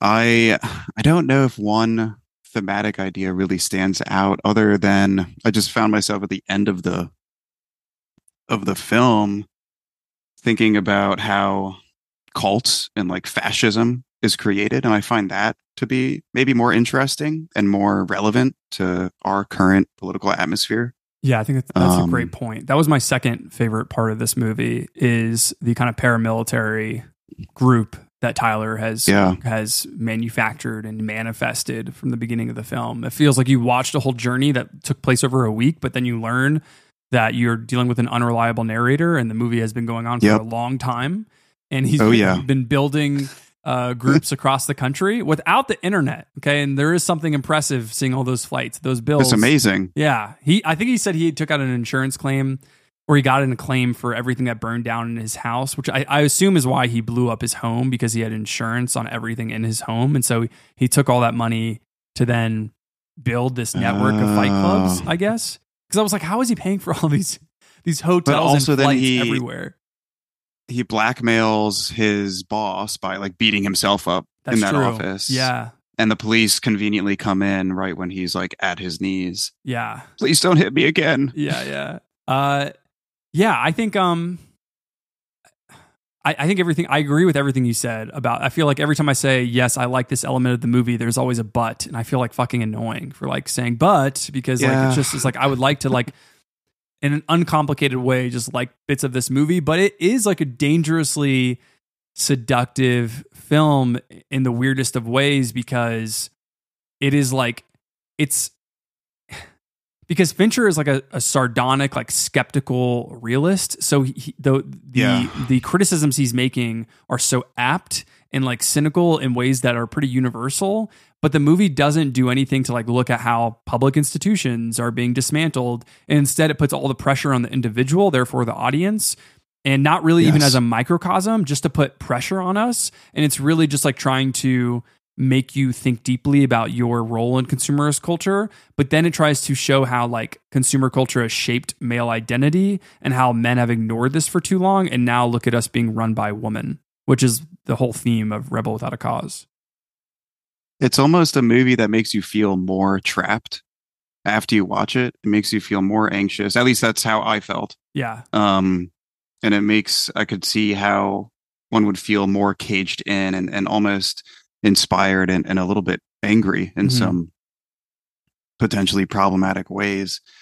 And I think the thing that it I don't know I don't know if it's satirizing this idea or not, Mhm. but it's one of the compelling ideas that Tyler had about building this kind of army of sad men. yeah Um, it's a funny way to put it that should have been the log line an army of sad men the army of sad men david fincher's fight club um is is he banded them together with this like pseudo existentialism instead uh, of weaponizing death i guess?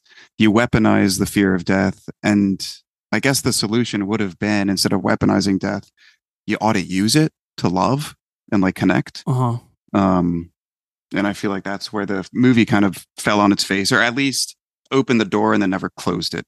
Um That's a good way to put it. I mean, when I'm saying undeveloped or underdeveloped, like that's basically what I mean is like, here's an idea. Isn't this true? Sort of. Yes. Okay, cool. I'm going to go away from that idea now and like never come back to it. And you're like, we left that door open for a while now. Oh, the movie's over? it's Oh, kind of okay. cold in here Yeah. Oh. Like, wait, what mm. the fuck? Like, why did you do that? You had a $70 million budget. This wasn't like a $4 million out, like independent film or an art house movie. Like, so yeah yeah, I guess you have to hold it more responsible for those reasons. But okay, I want to talk about other mo- moments with consumerism yeah because let's do it uh, there are moments with an economic commentary, economic commentary that are off-putting outside of just like Tyler's monologues that I'm still a little bit confused about. So I wanted to hear your thoughts on it. The big one being where Tyler Durden and uh, as Brad Pitt is holding, or sorry, Brad Pitt as Tyler Durden is holding the convenience store clerk at gunpoint, and he Yes. threatens to kill the clerk if he doesn't return to vet school. And Mhm. this is actually the moment in the novel that inspired Fincher to try and pitch the film to Fox, which is fascinating to me because he didn't say why he liked this moment in the novel, but based on what I know about Fincher, and, and I feel like I've you know I've listened to a lot of interviews, I've I've read a lot of interviews, like I've done the work. What I assume is I think Fincher found this moment to be pretty representative of the pressures that toxic men put on other stable men or or men that are just like seemingly stable, a part of the crowd, and treating choice as an individual act and completely ignoring kind of like systemic or structural dynamics or pressures to put that clerk in that place in the in the first place. And it, it and kind of like and I think I think the message of that scene, hopefully, and this is like again, it's not it's it could be easily misinterpreted and it probably has, it definitely has. I feel like the the idea is like Tyler believes if only men were allowed to once again forge their own path, men would be better off. And so Fight Club in this specific scene presents like this individual economic financial problem as a symptom of gender-based constraints based on what we've learned in the film and what Tyler has said Mhm. instead of con- institutional constraints. So even though that like that Forrest Gump, you know, shout out is funny because it implies that Norton's character, who is like the psyche, you know, his psyche is the Brad Pitt character. That implies that he likes Forrest Gump, which means he doesn't watch good movies, which is hilarious. It's still like a, a, a kind of awful scene because I don't think it's effective in its satire in that moment because it's told in such a literal way. Uh, and I feel like Yeah. it doesn't get to just claim it's being Doctor Strangelove about it. Like I feel like if I am 18 again watching that movie and taking it seriously, I'm like, yeah, okay, that's cool. He's gonna go become a vet. Stop, what are you doing? Come on. Hands on your back. God. Give me your wallet. Raymond K. Hessel, 1320 Southeast Banning, Apartment A. Small, cramped basement apartment, Raymond. How did you know? Because they give shitty basement apartments letters instead of numbers. Raymond, you're going to die. Is that your mom and dad? Mom and dad are going to have to call up kindly Dr. So and so. Dig up your dental records. Want to know why? Because there's going to be nothing left to face. Oh, come on. An Come expired community college student ID. What'd you study, Raymond? Stuff. Stuff? Were the midterms hard? I asked you what you studied. Biology mostly. Why? I don't know. What did you want to be, Raymond K. Hessel? The question, Raymond, was what did you want to be? Answer him, Raymond. Jesus. Veterinarian. Veterinarian. Animals. Yeah, animals. So. Stuff, yeah, I got that. That means you have to get more schooling. Too much school. Would you rather be dead? No. You'd you rather die here on your knees in the back of a convenience store?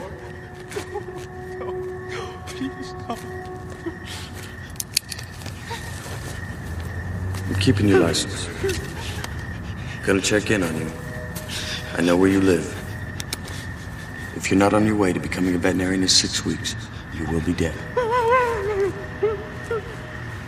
Now run on home.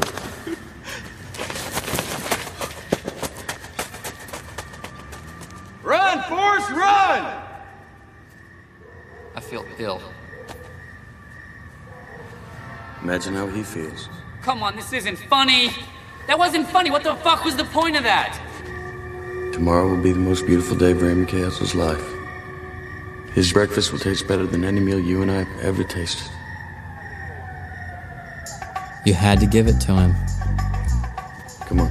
He had a plan. And it started to make sense in a Tyler sort of way. No fear, no distractions. The ability to let that which does not matter. Yeah, that's. I'm so glad you brought this scene up because my first thought after he like said, "Oh, you were going to be a vet and so on." Um, now run. If I, I'm gonna, if you're not a vet in like a couple of weeks, I'm gonna shoot you or something insane. yeah, in Um, like six weeks. And and my first thought is like, you don't know the rest of this guy's life. Yeah. how he, why he's working at a convenience store. Like it, maybe he needed to do this. You don't. You don't know. Have any freaking clue about, as you said, the systemic, circumstantial, contextualized Yeah. existence of this entire person's choices. Right. Um, which is just insane. And you get immediately distracted because Brad Pitt is so hot and he's got like crazy swagger and just says, you know, I changed this man's life. Right. Yeah. You shouldn't you shouldn't be upset about this. And it and it's it's delivered so well Yeah. for a millisecond I was taken off guard. Yeah. And I was like, oh. and then I was like, wait, no.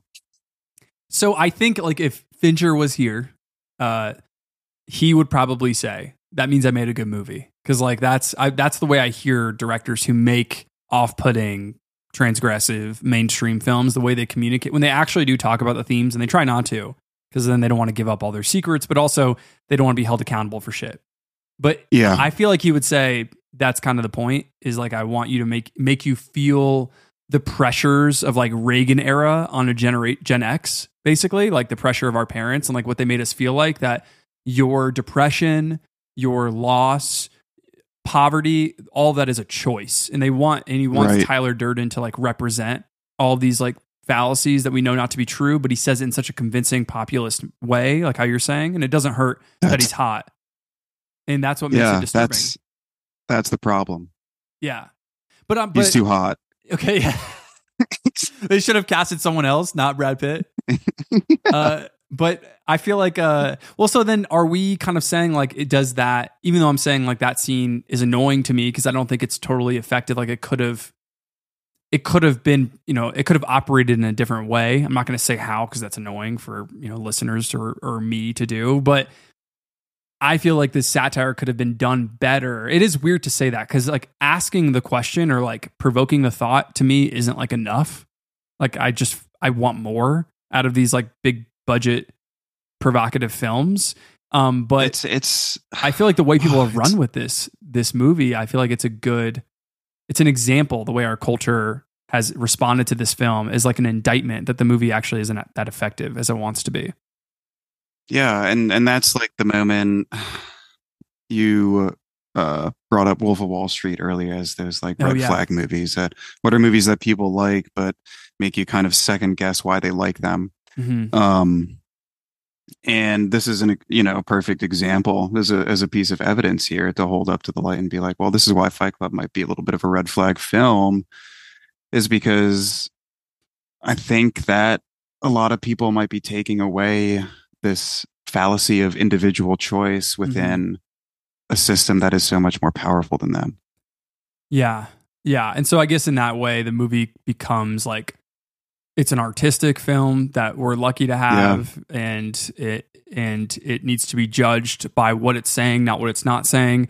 But at the same time, you you still can't help but look at the crowds of people who love the film and think of like January 6th or like you, you or it's hard not to or Exactly. alt right uh, uh, white extremism or male rights activists to a lesser extent. But like you can't help but think about those moments and like the ideology that those that those men perpetuate um, and and their realities that they're living in.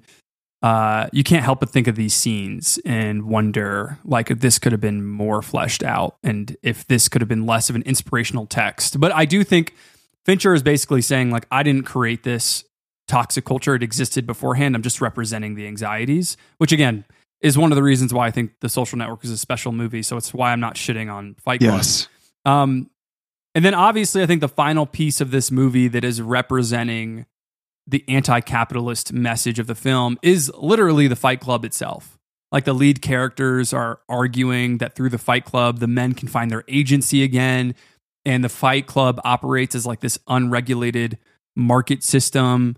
And it's just like a bunch of random competitors who are, for the most part, like allowed to do whatever it takes to dominate Yep. and win. To Brad Pitt, like punching someone in the, in the balls like twelve times at one point. Like there are moments That like was that. unbelievable when I saw that moment. Yeah. I was I definitely did I, not understand that forward. as a younger person. No, I had no idea what was happening.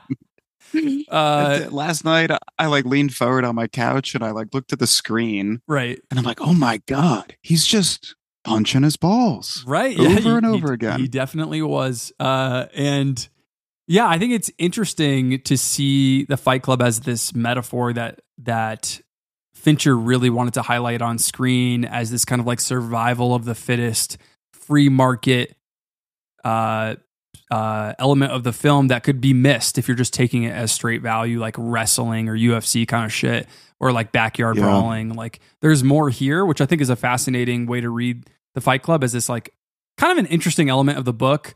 Um, but I think th- the Fight Club as this commentary on the free market is probably like unintentionally scathing and how it also links violence and masculinity to competition. Like I don't know how I feel like it is direct in the movie, but I don't know about the novel. Um, but I feel like patriarchy being linked to our economic system is something I'm never fully clear on in this movie. I'm not sure if it's fully clear on it uh, because the movie and the novel are criticizing consumer culture, but also we know as the audience that consumer culture exists because of sexist hierarchies.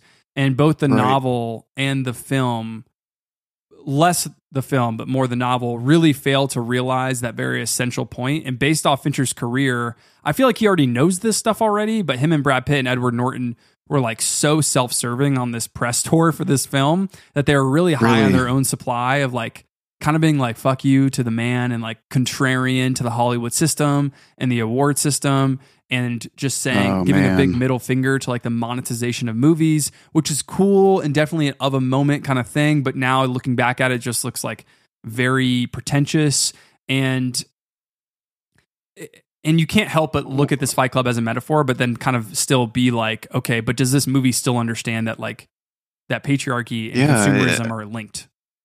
is it self-aware i don't know and and based off what you just said too about you know the press tour uh, i guess you know the satire might not even exist i don't know if they're leaning into it so heavily or at least the satire and the way that i'm trying to make it exist Yeah. doesn't exist Yeah, Um, that's a good question. I mean, can we reclaim this movie as being a, a, a an artifact of the time, and that is trying to do a few things that it was like not necessarily ready for, considering the time. yeah And I feel like this is a good probably point to transition into the the masculinity conversation and like sure whether or not something I do think this movie this is the this is the most complicated part of the film, which is the gender dynamics.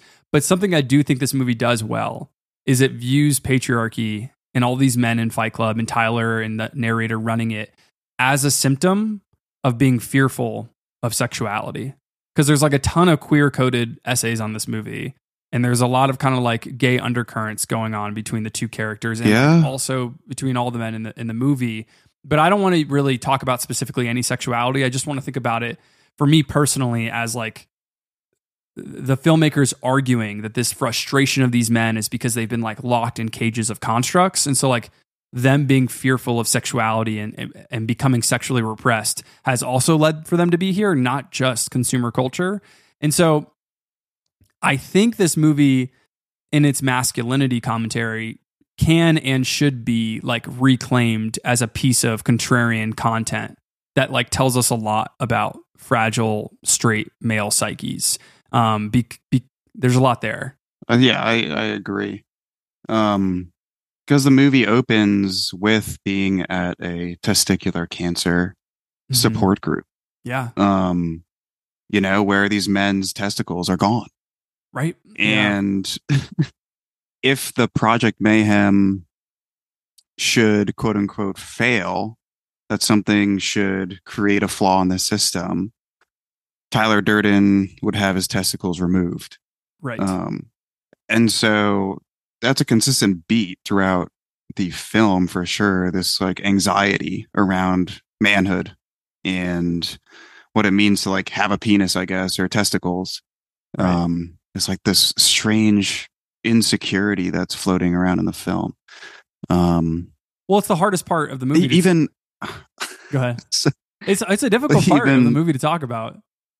like even uh like or I guess the movie doesn't open at the support group, but it does open with the gun in Norton's mouth, which the first thing I wrote down is like this is pseudo phallic.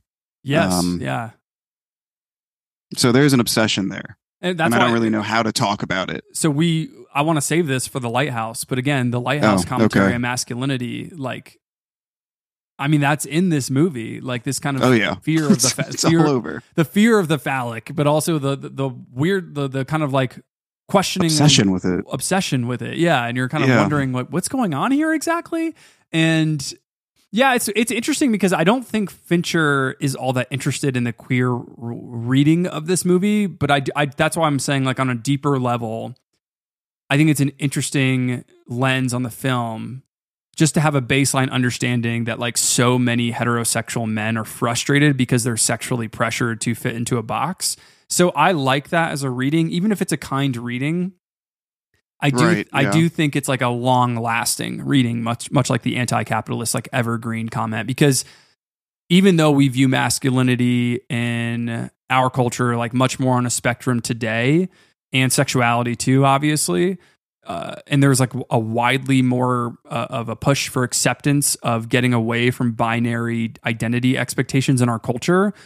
Men who think in terms of Tyler being the masculine ideal, ideal, like Brad Pitt being the masculine ideal, still run the country. Like those men Yes. still operate at the top of power. And so like that really matters. Uh, and so that's why this commentary I feel like still lasts because of what it's saying, and I feel like it should be kind of reclaimed and talked about more. There was a great, there's a, a, a countless number of Letterboxd queer readings of this film, which I find found fascinating to read about. But again, I think Fincher is like going into this being like these guys are just like like tight in boxes at work in their home lives and like Mhm. in their sexuality too and they're very frustrated and they're going to like act out in these ways a lot like taxi driver a lot of scorsese movies feel like that um like the departed comes to mind Well, I, as I was just reflecting on about this queer reading, like even Bob, the character Robert Paulson in Yes. the movie, who has quote unquote the bitch tits, I guess. Mhm. I hate saying that. Mhm. Um, he's the guy who dies. right he gets his head blown off. i actually Um, and- not, yeah i didn't put that together yeah wow he is the most emotional and the most quote unquote feminine. Mhm. Um, and he acts as the comedic plot device throughout the film. Um, yeah and so which, again that's you the- know, yeah surface levels problematic read. Yeah. Yeah. Is there something underpinning the theme there? I don't think so. But I think like if you really tried hard, you could probably find one. And Yeah. looking at him as like the biggest victim, because obviously Fincher gives Meatloaf, like the actor, like he gives him the most empathy of all the characters. Like you, he, like you really sympathize with like what he's going through. And like you're kind of like, he's the one who's the most emotionally aware. I think he's the only Mm. character who ever cries in the film. Of course, there's like the the surface level like commentary about why he's doing that, and I think that yeah, I, again, I think what we're saying over and over again at this point is just kind of like here is all these like problematic surface readings of this movie. Here's like the meta text of the satire, and then here's maybe the complicated parts that were never fully developed and the doors weren't closed all the way. And Yeah. that, that could be another one. Um, but I, I have a question for you. Sure. Uh, as an as an English teacher, okay, somebody who's taught a ton of different classes uh, in that subject, I I don't know if this movie actually classifies truly like as a satire because it's like sole satirical element is the duality of the male ego, which is like the narrator and Tyler having like this split personality, basically acting as like the exaggerated absurdist bit of the film. But everything else in the movie to me is like really grounded, though weird. Like fight clubs happen all the time. They happen across Yep. schools and they've happened across schools Mhm. and generations. It's like a really Yes. unfortunate like TikTok trend right now of kids fighting, and that's been going on in my school like every other day. But also for adults, like backyard brawls happen all the time, and like we have like highlight reels for those things all over social media. And so the Fight Club isn't crazy to me. And then when we get to like um, you know, in, in fighting being more fetishized in like entertainment, it's a big deal in gambling, it's a big deal in streaming, Mhm. more than it's ever been in my life. And then after this movie, we immediately get Columbine in real life.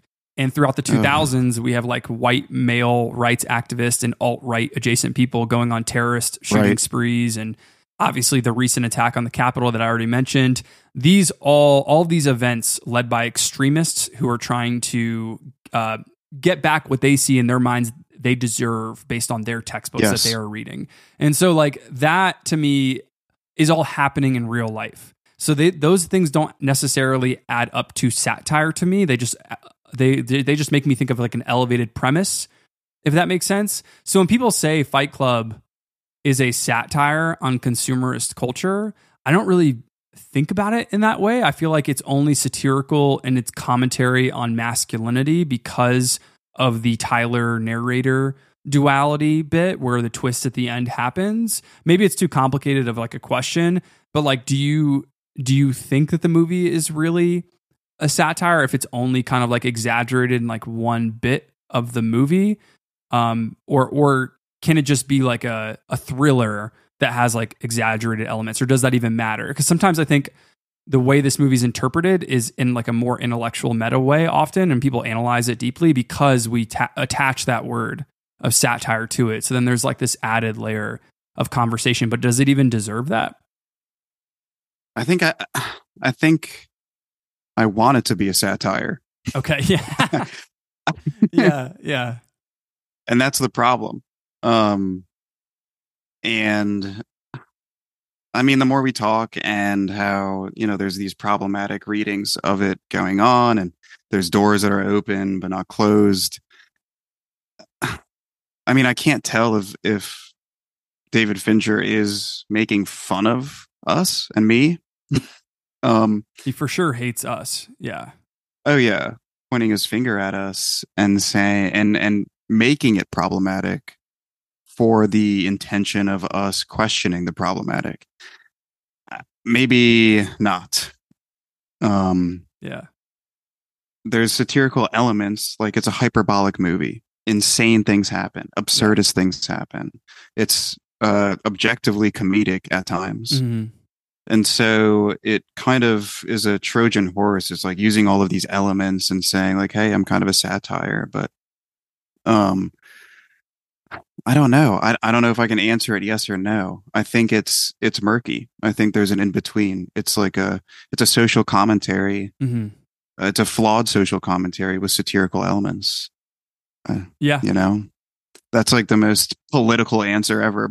No, no, I, I kind of wanted that because I feel like we give the movie a little bit more leverage or room to work within the confines of a satire. We go, okay, like we, I can forgive some things that are being misinterpreted because you're a satire. oh i see And so, like, if it's no longer a satire, then get your shit together, Fight Club. Like, it's a different movie completely because then you're like, you need to be more clear about the ideas that you're presenting because they become confusing to mass audiences. But if you're a satire, then there's a little bit more leeway you give to a film intellectually and emotionally. I think, at least that's what- right I mean, Tar. We saw Tar. Tar is a good, Tar good example. Yeah, well, that's a good example. So is Wolf of Wall Street. Um, yeah, it's I, th- I I think it's a little more obviously a satire. Yeah. Um, than Tar is. Tar is super nuanced and weird. If you guys haven't seen that movie, oh my god. Yeah, listeners, check Tar out. But I nobody called that a satire, but me and Kelsey on our podcast for. it. I know all three of us saw it Okay. together, but we said Yeah. that it reminded us of Fight Club, where it has satirical elements running throughout, and kind of joking Mhm. on like how elitist people are going to try to claim this movie and say like sometimes genius is bad. See, that's what I can't tell. It's like, you know, are is the movie asking that of itself? Who's going to claim this movie? Mhm. And depending on who claims it, we're going to laugh at them. But that seems obviously really um, immature to some degree, and and also irresponsible. Um, Yeah, I guess. Yeah. Okay. Well, let's talk it- the. I Yeah. mean, unless you have any last thoughts about the satire bit, 'cause we, can come, we can come back to it because it feels like it'd just be like a never-ending cycle of us just being like, it doesn't do things well enough. So, like, I don't know whether to call it that or not. But uh, I guess Yeah. Go ahead. uh, just one maybe for satire. Is this one line from Bob? Okay. He's talking about Tyler Durden. Okay. he was born in a he was born in a mental institution. He sleeps one hour. He's a great man. That's it. Period. Yeah. Uh, Yeah. I feel like there's a ton of those moments in this movie, and like Yeah.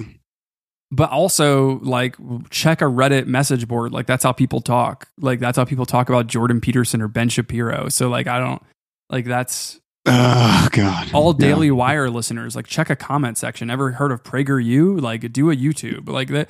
That is how Rough. people communicate with one another online in, those spaces. If anyone's interested, if anyone's not interested in like looking at those spaces, the only reason we have is because we're educators, so we need to know what kids are consuming in order to like teach them Yeah. appropriately and like from all angles.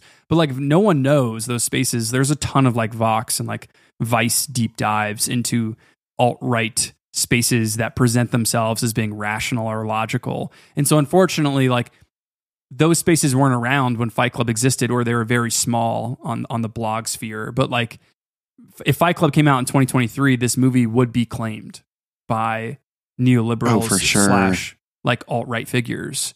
And so that's what makes it a complicated film in a lot of ways. I, Mm, I can't I really see, yeah. like Joker is a movie that I thought was good. And we haven't talked about it on the podcast. And I have to rewatch it. I only saw it in 2018 when it came out. I believe it was 2018. Um, but like progressives ran with that film as calling it like very controversial, if not problematic, if not just completely derivative of of King of Comedy and Taxi Driver. Mm, yep. Which whatever. I don't want to have that conversation. I guess we'll have it next year when Joker 2 comes out. Uh, I can't wait. Lady Gaga's in it. I'm excited for it. Um, but the movie is like very divisive. Um, but Fight Club to me is way more divisive than than Joker. Joker is like a, a comic book film with a very straightforward message about mental health. It's like Mhm. not really complicated and like that's Joker. Like that's a bad. Per- that's not somebody that like we're wondering if some if it's somebody we forgive or somebody that we're platforming. Like this is a terrorist. We all grew up with this character on our screens. We've seen the Christopher Nolan movies. Like this is an extremist. Like nobody is sympathizing with this figure, even if they're doing it on like Reddit boards. They're not taking it seriously, like Tyler Durden, who's Brad Pitt. So it's like, a- Yeah. so I feel like that's my only movie I can think of that is Fight Club adjacent. But that's why I'm wondering. Like, it's funny to think about all the people who love Fight Club that are probably more politically and socially aligned with us that would probably hate it if it came out if it came out today in 2023. I think. Um, okay, but in terms of uh, masculinity bits that are like that are interesting that mainly work through the narrator and Tyler. I want to stick to some things that worked first. I really grew throughout the beginning of the film to like, especially on watching it a second time this week. I really liked these subliminal images of Brad Pitt flickering throughout the beginning of the movie, like images of Tyler being inserted into the frame of the film. I know it takes you out of the movie a little bit, probably because like the satire sort of reveals itself because he's having like this meta experience as the narrator is. But I think it was smart considering what the the narrator does by like breaking the fourth wall, which is the most satirical thing it does, and telling us about like Tyler, which is that he inserts images of pornography into family films at the theater. Mhm. And so Fincher gets to kind of like have this meta flex of inserting his own images of Brad Pitt into the movie Yes. that you're watching that is supposed to be something that it's not. So I thought that was pretentious but cool. And I think uh, considering how much the movie understands how full of shit Brad's Tyler is, um, when he's commenting on how like men are indoctrinated by the branding of like the masculine ideal throughout the film, it's hilarious. It has this like layer of comedy because like Brad Pitt's whole identity has been shaped by Hollywood as like a masculine ideal. So it's funny that the movie is like presenting him in this way uh, because of our our our just our meta relationship with the actor himself, which I thought was Yeah, I thought that was clever. Oh, 100%. I was thinking about that the whole time. I was like, of course, Brad Pitt is this guy. Yeah, I, I, I don't Um, even know if we have somebody today that would be an equivalent to that. I guess Ryan Gosling sort of just did that with Barbie. Gosling, I yeah. Ken is like that kind of character. Ken, Ken would love Fight Club. Tell you what. Big Fight Club guy. So I just I heard I don't know if this is true. I saw on Twitter, but it's hard to know what's true. But like Greta Gerwig uses, I think it's The Godfather in Barbie, right? Is that the movie that the Kens are watching that they're making fun of? That Yes, yes. she's making fun Yes, of yes, yes, the yeah. Coppola's stuff. And I thought that Mhm. was really smart, but she said she wanted to use and and had a bit of Ridley Scott in the film, but she wanted to use Blade Runner originally, but then got the, got the green light on Godfather, and I'm so fucking glad. I'm so glad she didn't use Blade Runner because there are only a few films where I'm like, I don't care who loves this movie, I love it, and like Blade Runner is like one of them. Um, but yeah. anyways, yeah. So uh, I, I don't know, you know, how consistent, like we've been saying, the movie is of the masculinity commentary, but the idea that masculinity is being sold back to men by corporations through IKEA furniture or through dresswear or through haircuts is kind of like used as a punchline, which I thought was really funny and smart and interesting because like everything men have been shown or told in their lives is that their their identity is the one that controls power but now they're being forced by corporations to consume like fast food versions of Yes. patriarchy through goods or materials and they're like being pressured to try and mirror the ideal of like a model man like a Brad Pitt Mhm. figure so it's funny when he's like pointing out models on the train or saying we- Yeah, like we the Calvin underwear. Klein underwear models. yeah. Yes, with male like men's names on them.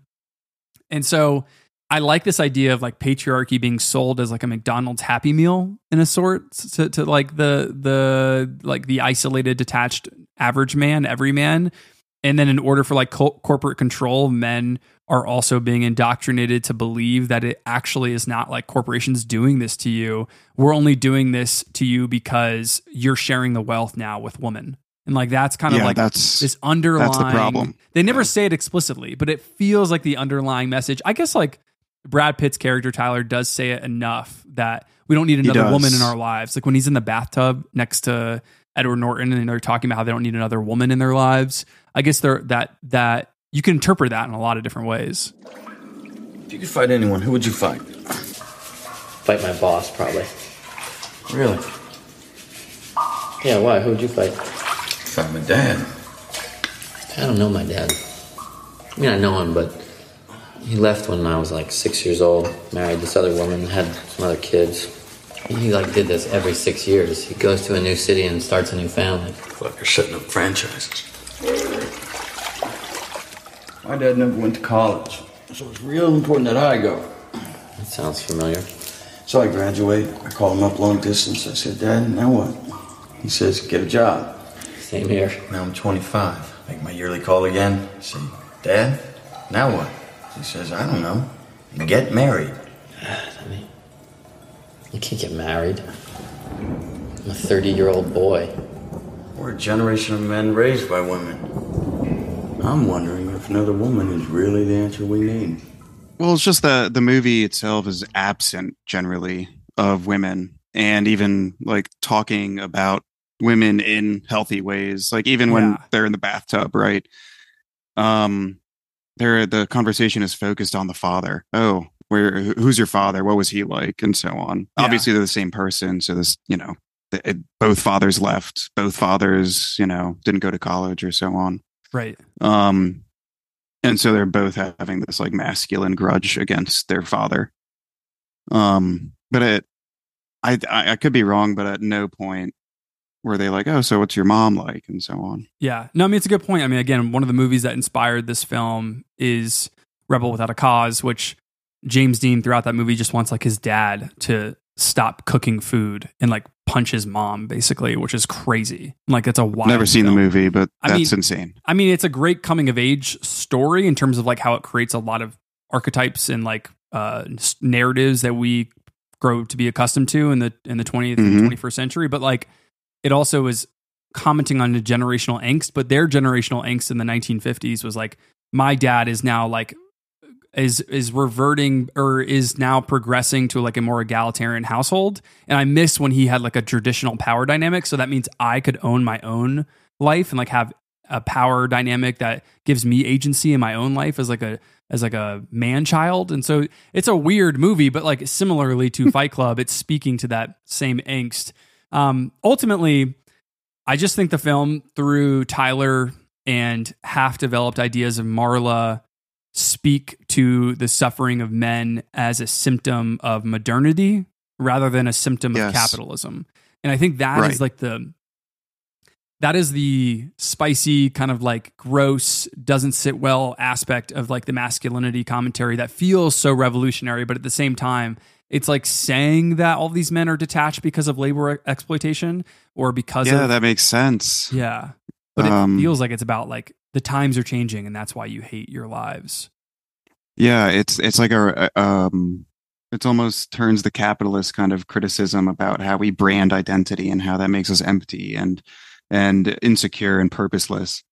That becomes a red herring almost um, Yeah. because we're so indoctrinated, fittingly, with Tyler Durden, Brad Pitt, and his you know waxing philosophical um, ideas about how men are eroding because of women and it's a generation of men raised by women and you have to reclaim your manliness and it's not because of what you've said it's not because of capitalism Right. even though that's how the movie ends That's what we're going to It's really- say looking at each other in public. It's Yeah. because of Yeah. advertising. Fuck advertising, am I right? But also woman as like the undercurrent of all of that.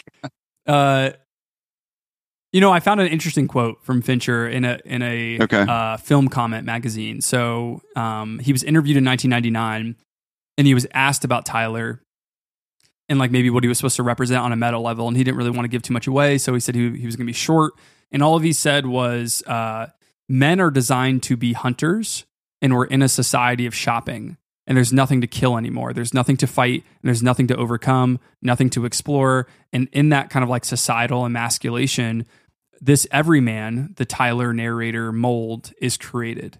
And so when he says shit like that in 1999, you can't help but think he believes a bit of the bullshit of like the fascistic, like Brad Pitt Tyler character. And you can't help but hear like Tom Cruise in Magnolia. You know what I mean? Like you can't Hey. help but hear someone like that. listen he sleeps one hour he's a great man I mean, that's what it feels like. I mean, it's like someone making fun of an oppressor, but then being like, they have a Um, point. That's wild. Uh, yeah, you know, it's funny you brought up Magnolia. Um, definitely similar, uh, charismatic, uh, Yeah. exploitation and like capitalization of of masculine kind of angst, um, and loneliness. Well, there's a movie that someone did right, PTA, The Master. Incredible film about cults and That masculinity. film is a wild ride, but yeah, it does not hold anybody up on a pedestal at all. No, it also doesn't feel that judgmental either. Uh, I Yeah. mean, PTA is one of, he's maybe the best American film. Makes you sad at the end of the day. Yeah. But Yeah. yeah, wow. Great Tragic movie. call out. Yeah. Maybe you'll Good have to come comparison. on for a master episode when PTA releases his next movie, which apparently is a, a satire on the Republican Party. So Oh my God. PTA is saying, fuck it, I don't care anymore. That'd be a great pairing. The Master and the Lighthouse. Oh my God. Th- th- That's what I'm saying. These movies about like men cut from the same cloth, but are and have the same philosophies, but are operating in different ways. One more chaotic, one more like in structured, organized ways. Is the scariest part of those movies is that you just can't tell. You know, you just can't you can't tell. Yeah. Sometimes you you can't see the uh, the the fascist in work if he's acting as a populist.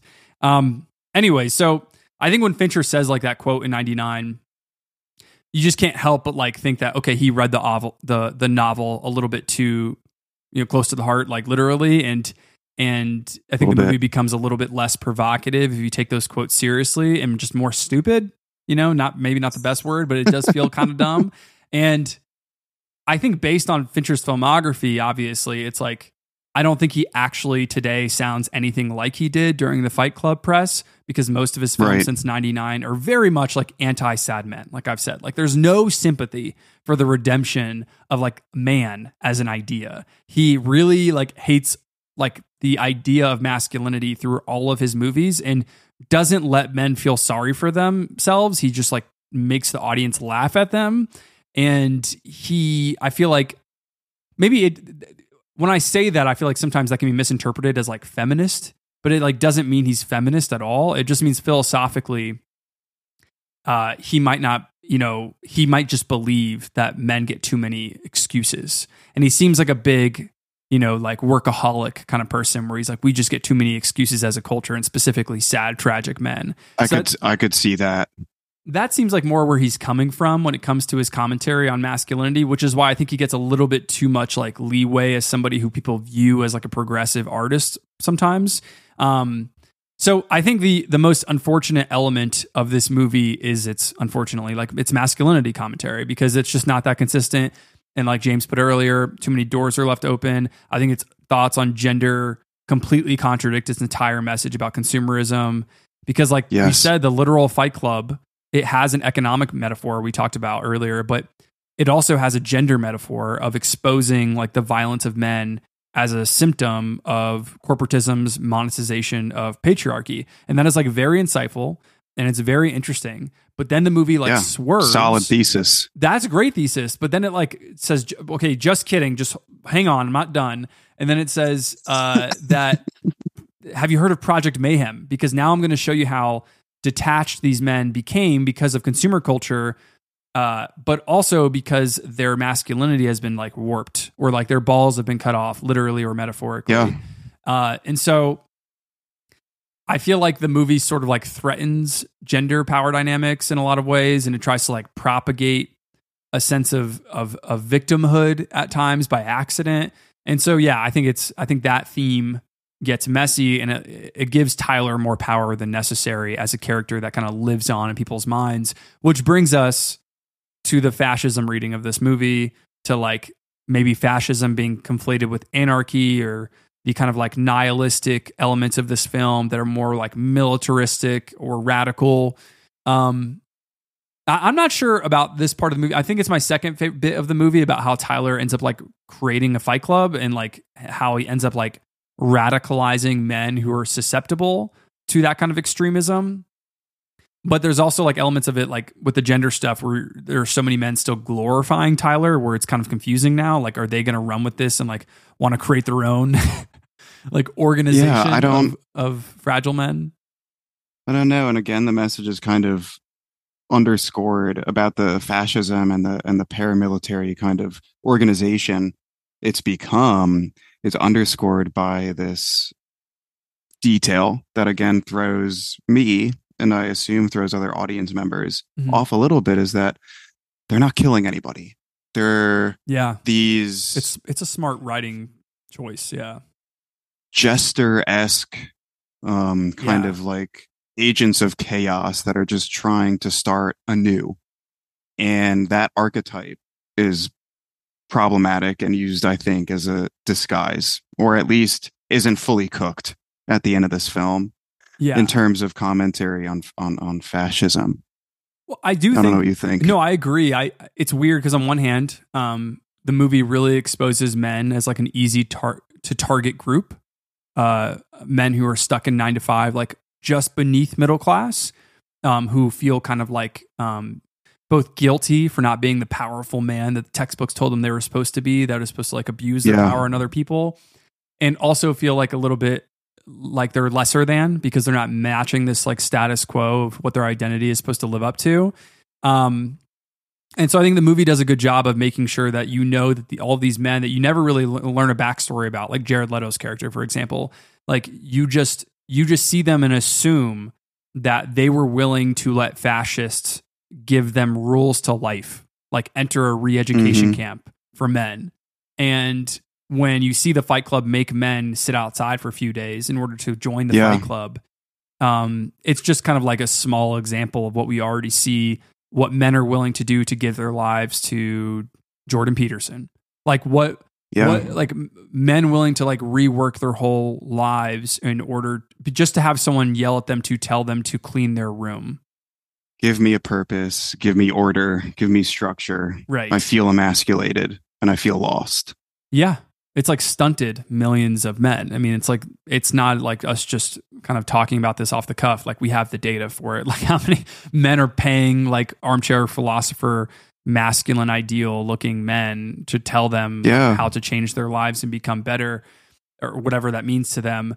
And so, you know, somebody we haven't brought up at all, but like obvious obvious populist figures like a Donald Trump who like actually Yep. became the president through using this kind of like rhetoric uh, or to a lesser extent, but still valid, like the men who want to be validated in their irrationality or, or skepticism will turn to quote unquote free thinkers like a Joe Rogan figure and like listen to four hour podcast about potential experts, maybe not experts on a specific issue, just to feel like they're having some kind of intellectual experience because they feel so lost.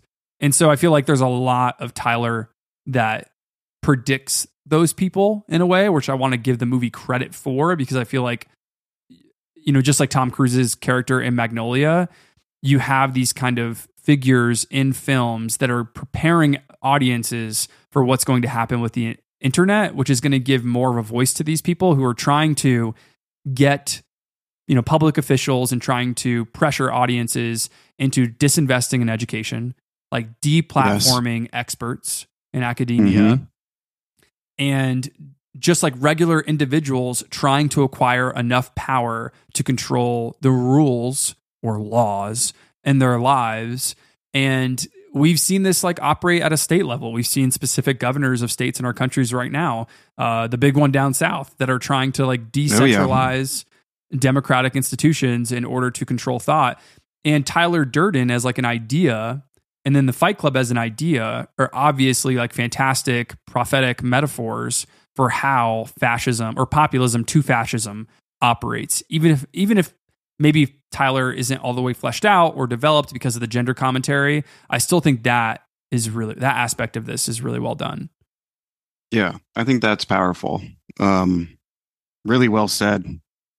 And uh, when I was thinking about the paramilitaristic, paramilitaristic Yeah. organization that Yeah, it's yeah. become, um, and how it becomes this uh, fascist kind of terrorist organization, everything you just said, especially about you know validating fear. You know, how can you give the hopeless hope, or at least um, artificially create hopelessness in somebody who's already susceptible to feeling like they're worthless.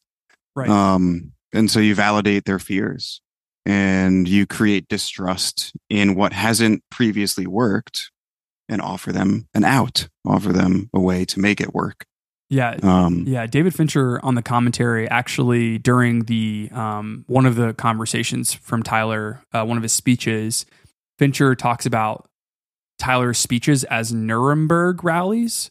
Like he compares Tyler to like a Nazi, again, which is you know where we are today when we talk about alt right groups. And so like it's interesting for him to view him as like an ethnocentrist figure, uh, but then again have the gender mishaps, which are like confuse the movie, but yeah, it's just it's fascinating to me that people just like don't like connect like people who are running with Fight Club as this anti-establishment text like do not connect the term snowflake being used in a uh, in this film in like an ironic way to like how it's being used in an, a literal way by Ben Shapiro, for example. Yeah, that was that was when I think they're like gardening in the back, and he's like, "None of you are special. None of you are a Right. special snowflake or something." Right. And I was like, you know that it's become a meme um, from Once Upon a Time in Hollywood. Hollywood, Mhm. Leonardo DiCaprio's like whistling and pointing at the screen. Yeah, yeah, yeah. He, sees himself. He's like, oh, oh, oh. You did that, yeah. I kind of felt like that in my head when I heard that term. And I was like, oh my God, this has been co opted so egregiously. Yeah, the term originates from this film, which is wild, or I guess from the novel. Um, but yeah, I think you can tell that David Fincher had, you know, his finger on the pulse of like what fascism looks like in Oh, day yeah. life by calling this a Nuremberg rally or like that Tyler manifesto, the manifesto speech that is so like sick, like insane sick, like not in a good way. And you hear him talk about how he is telling all the men at the Fight Club, you're all the smartest men who've ever lived. Advertising has made us chase cars and clothes, but we're the middle children of history. Like our great war is a spiritual war, and our Great Depression is our lives. And we've been told we would be millionaires, and we uh, are now like very, very pissed off because th- these things did not come true.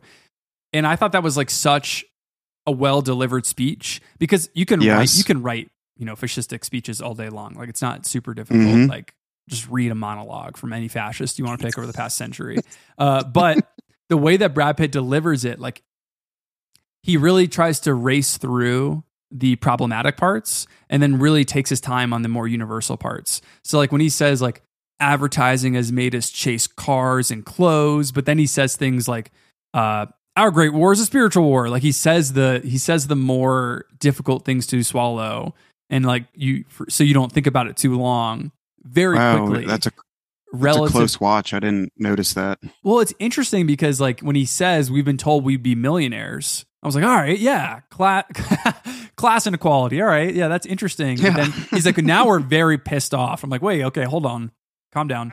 Uh, so yeah, I mean that kind of like that those rhetorical cho- choices and like that dog whistling to detach groups is just really well performed by Pitt. I'm gonna look around. I see a lot of new faces.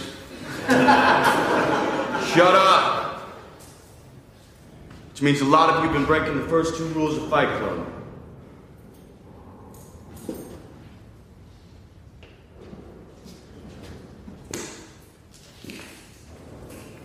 I see in Fight Club the strongest and smartest men who've ever lived. I see all this potential, and I see it squandered. God damn it, an entire generation pumping gas, waiting tables, slaves with white collars. Advertising has us chasing cars and clothes, working jobs we hate so we can buy shit we don't need. We're the middle children of history, man. No purpose or place. We have no great war, no great depression. Our great war is a spiritual war. Our great depression is our lives.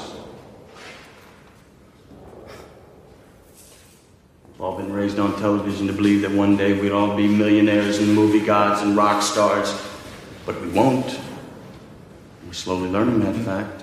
I think it's just like a very well written scene to illustrate how radicalism happens and that idea of uh, the militarism that you're talking about, like how that happens and and how men will place the blame uh, for our frust- for their frustrations on society um, rather than themselves is like exactly the type of attitude of how we understand incel culture today or cult culture. So Yes. I think later in the movie, when we get this group smashing up cars or destroying a Starbucks, and they become like this glorified terrorist group without necessarily realizing it, the film is like doing this anti consumerist thing while also making this message about like this is also where nihilism can lead you to populism, to fascism. And this is how these things are unhealthy. And I thought that, I thought those two themes, like the anti consumerism and the things that you've already touched on with like how populism operates and turns into things like the paramilitarism, like that all really works. Like those two themes fit together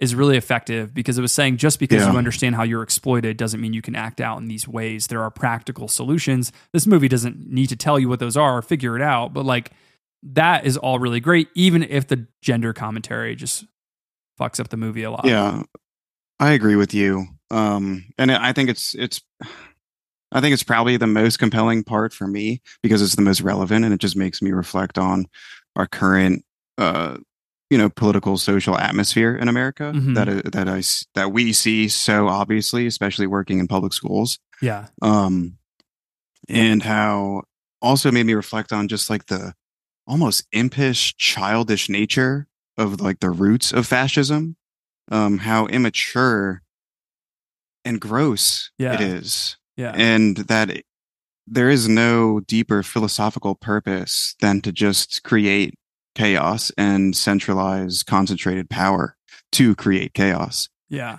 um it's like this boring it's the most boring childish evil that is spread by men who like negate institutions and Mhm. it's just they they show that really well at least i mean fincher does It's also really smart, like low key, how going off what you're talking about, how like self aware men who are highly critical of establishment that exploits them to then create their own mini establishment. And like the fact that Fight Club has rules that they like take really seriously, but are just laws. And like if you break Yep. it, you're no longer in the group or in this state that is being created across the country is just, you know, it's good in the novel. It's much better in the film. And I think the consumerist and fascist commentary are the bits that are gonna they're gonna live on in this movie, and it's why I'll rewatch it, and then I'll just always feel like shit after because of the gender stuff. But like that's that's the the reality of this movie. Um, yeah we've done. I feel like we've done a good job of like unpacking. It's a it's a complicated movie to talk about. I got really like just let listeners know I got stressed last night because I was like looking at this movie again. I try, I wasn't gonna rewatch it a second time, and then I did, and then I was like, this is like such a convoluted It's- film that like I Yeah. feel like it's it's not one of my favorite movies. It's not in my top five. Fincher, if it is, it's like number five. And I'm only I only really want to talk about it because I think it would be fun to do it with you. And also, it's funny because we're, we haven't really said yet which one of us are is Tyler Durden. But like it's it's just it'll be a That's- funny idea. But I think it's like uh, people love this movie, and also it's the most watched Fincher movie of all time. So Yeah, it's it's funny you said that because at the end of the notes when the movie was finished, I was typing on my computer. I'm like, do we all have a Brad Pitt? yeah, Um, yes, there's a Bla- there's a Brad Pitt flickering in our eyes Yeah. every time every time something doesn't go our way. Straight white male syndrome. I know, and well, that's. I mean, I'm glad we talked about it because, you know, I haven't seen this movie in 12 or 13 years, and it's. I know that it's like a pillar of. At least I perceive it anecdotally to be a pillar of masculinity for a lot of people. yeah, um, and and a lot of men that I know. And so I appreciate like getting to talk about it because it's it is convoluted and it's sloppy, I think. yeah, Um and yeah, I I don't know. Is it a satire? Not sure. Is it clever? Sometimes. yeah. Sometimes it's like having a smart contrarian student in class. I'm like, okay, what are you doing here? What are you trying to prove? Like, yeah. it's like- I mean a- that's who that's who Tyler Durden reminds me of. Yeah, I mean that is what the movie really gets really well, and Brad Pitt gets it too. And like even in his like award press, like he was doing a lot of Tyler Durdenisms, like where he was just like acting Mhm. extra and like hyper mask, and you could tell he was just doing a bit in order to get through the awards. But yeah, I mean it's it is one of the most important American cultural artifacts when it comes to the past like three decades of masculinity in art and like trying to explore different ways that the cycle of toxic masculinity that's a phrase that's been overused but that how it operates in very sometimes like quiet ways through characters like Edward Norton who have like a hidden fascist in them who today would just be running a Twitch stream or a Reddit page. American History X, Yeah. if you haven't seen it. Edward Norton, uh, one of the most prolific actors of the late '90s, early early 2000s, like doing the craziest of movies. Have you ever seen Rounders, the Matt Damon poker No, film? Great. no, I haven't Have you seen seen. Primal Fear? Nope, not that one. Either. I'm not going to say anything about those two. We got to save those for another another Yeah, pod one day. homework. Uh, let's get to the extra credits of Okay. Fight Club. I'll go first just to give you a second to get your bearings and be able to Let us know yeah. what you think deserves more credit because we've done a lot of work, kind of like kind of unpacking what doesn't work about this movie. So let's say a little bit of things that we that we loved or want to give more recognition to. So I want to recognize and give extra credit to the casting of Edward Norton and Brad Pitt because I think Norton, who we really haven't talked about at all, reminds me of every single sad t- late 20s, early 30s something man who does feel like deeply exploited by his work but does not have the language to express that. And even even if he did, like mental health issues are still very taboo for men today and, and definitely then in 1999. And so he plays that man like Edward Norton does very well, if not perfectly. Yes. And I think there was some criticisms at the time that like Edward Norton is not the everyman. He's just like a disgruntled employee. But I look at him and I go like I see that guy on the streets and like I see those bags under his eyes everywhere. Like in when I when I meet eyes with like a straight sad white man, like you can see that face. And so that's everywhere. And so I uh I think that was a great casting. I think it's an incredible incredible performance and I think the technical achievement of this movie and all the the wild editing and the scores and the camera movements following all the care the the characters chaotic movements. It's all fantastic. Um so I think the performances get overlooked. And then obviously Brad Pitt it's not in my top three Pitt performances, even though I think it's a very good performance. I'm a big Moneyball guy. I love the Oceans movies, especially Oceans 12. Like buzz cut Brad Pitt, insane. Uh, but he is like very, very convincing as a real life Tyler, like a Tyler that I can Yes. imagine meeting. And I think you know toward the end of the film when we get the the second version of Tyler, the the buzz cut alter ego version of Tyler that is now aware that the narrator Norton knows that he is Tyler. I think Pitt plays that so confidently. And so I feel like we don't give him credit for like playing three, basically three roles in this movie. It is amazing. Because at the beginning of the film, he has to play this like unassuming bro frat guy who re- who read like one year of freshman dorm room philosophy and then by the time he's like running the fight club 45 minutes later you have to believe that he has complete control over the extremes of emotions of that room where he's sort of like stoic but also like preachy but then also commanding. And so he's doing so much. And then when the owner of the bar comes to beat the shit out of him in the basement that one night Pitt is playing that scene like he is the Joker, like he is senselessly laughing while being Yeah, pummeled in the face, and that is not a Brad Pitt performance you you usually come by. Like that is a very absurd performance. So he does do Twelve Monkeys, he does do movies that are kind of crazy, but like this one specifically really jumps out to me as something that I guess I just like put in the back of my mind and forgot about. But this is one of his most impressive performances. So these two guys, Norton and Pitt, as the kind of like every man with the masculine ideal, I think we're just great castings. And it's laugh out loud funny on rewatching moments to see Norton like arguing or hanging out with him his like hyper stylized masculine version of himself at like bars where you know on rewatch that you're watching Norton talk to nobody and like within the reality of the film is tragic, you know, but it is hilarious. And so I think the the casting doesn't get enough love because it seems easy to people to like look back on it now, but it's fantastic. Wow, that's great.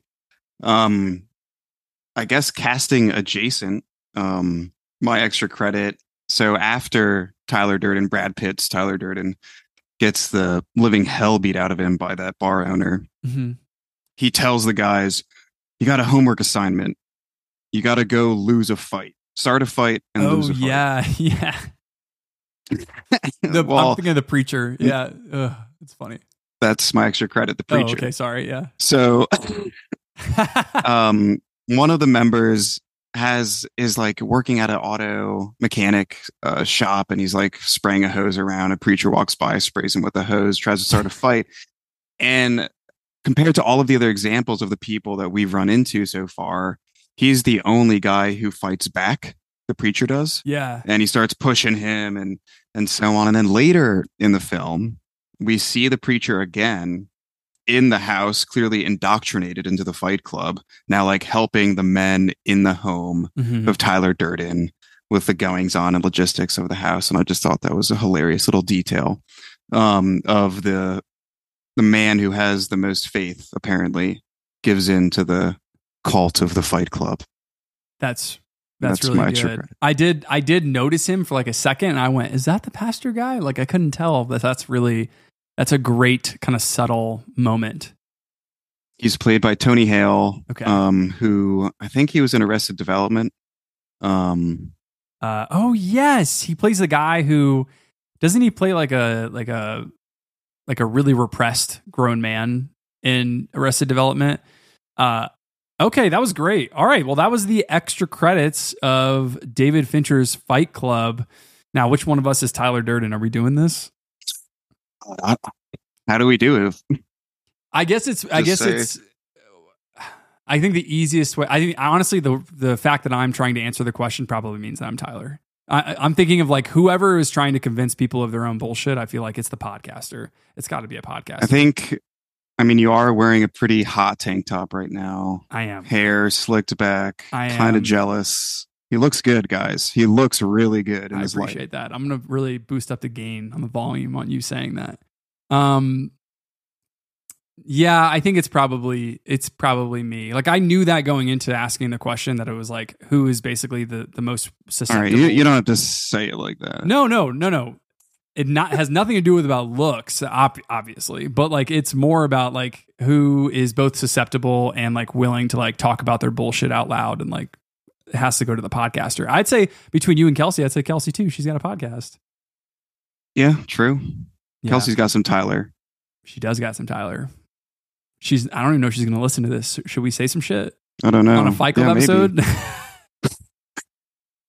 uh, top uh, top three least favorite Kelsey things. So Kelsey is emasculating you in your life. That's right. It is true. Yeah. She like Mhm. sometimes she'll just interrupt me on a podcast and I'll be like, I'm losing it. I'm losing Yeah. my power in life. You got to go fight someone. I do. Uh, so yeah, I don't have no idea how to end this episode. All right, James. yeah, what- we just. James, what's going Oh, on God. in life? Uh, anything to hold on? Let's just go play some video games. We're- we're about to. I don't know. Anything to plug? Because we're getting a little tired. Um, We've had a long teaching weeks. How's yeah. teaching going? How's writing going? Uh, writing's good. Teaching's good. Um, writing. I'm still trying to get some stuff published. Recently, just finished a pretty long form poem. It was like five pages long, and I might try plugging it somewhere. Um, and I've been doing some graduate work or upcoming graduate work further in English, um, English literature to be specific. So Mhm. earning some more credits towards um, furthering my education. And other than that, um, living a pretty simple, I guess, everyman life, um, but not nearly, not nearly as sad and frustrating. Uh, are you sure teaching is really hard? It's a hard profession. You have a, by Yeah, the way, this the is a very sympathetic audience to educators. We have gotten tons of nice messages, great emails, Nice. a lot of people supportive of teachers. Also, we have a lot of teachers listening. So, to all those teachers, shout out Ooh, that's to awesome. you all. Shout out to all the public workers out there and anybody else trying just to make the world a better place. Hell yeah. We appreciate you.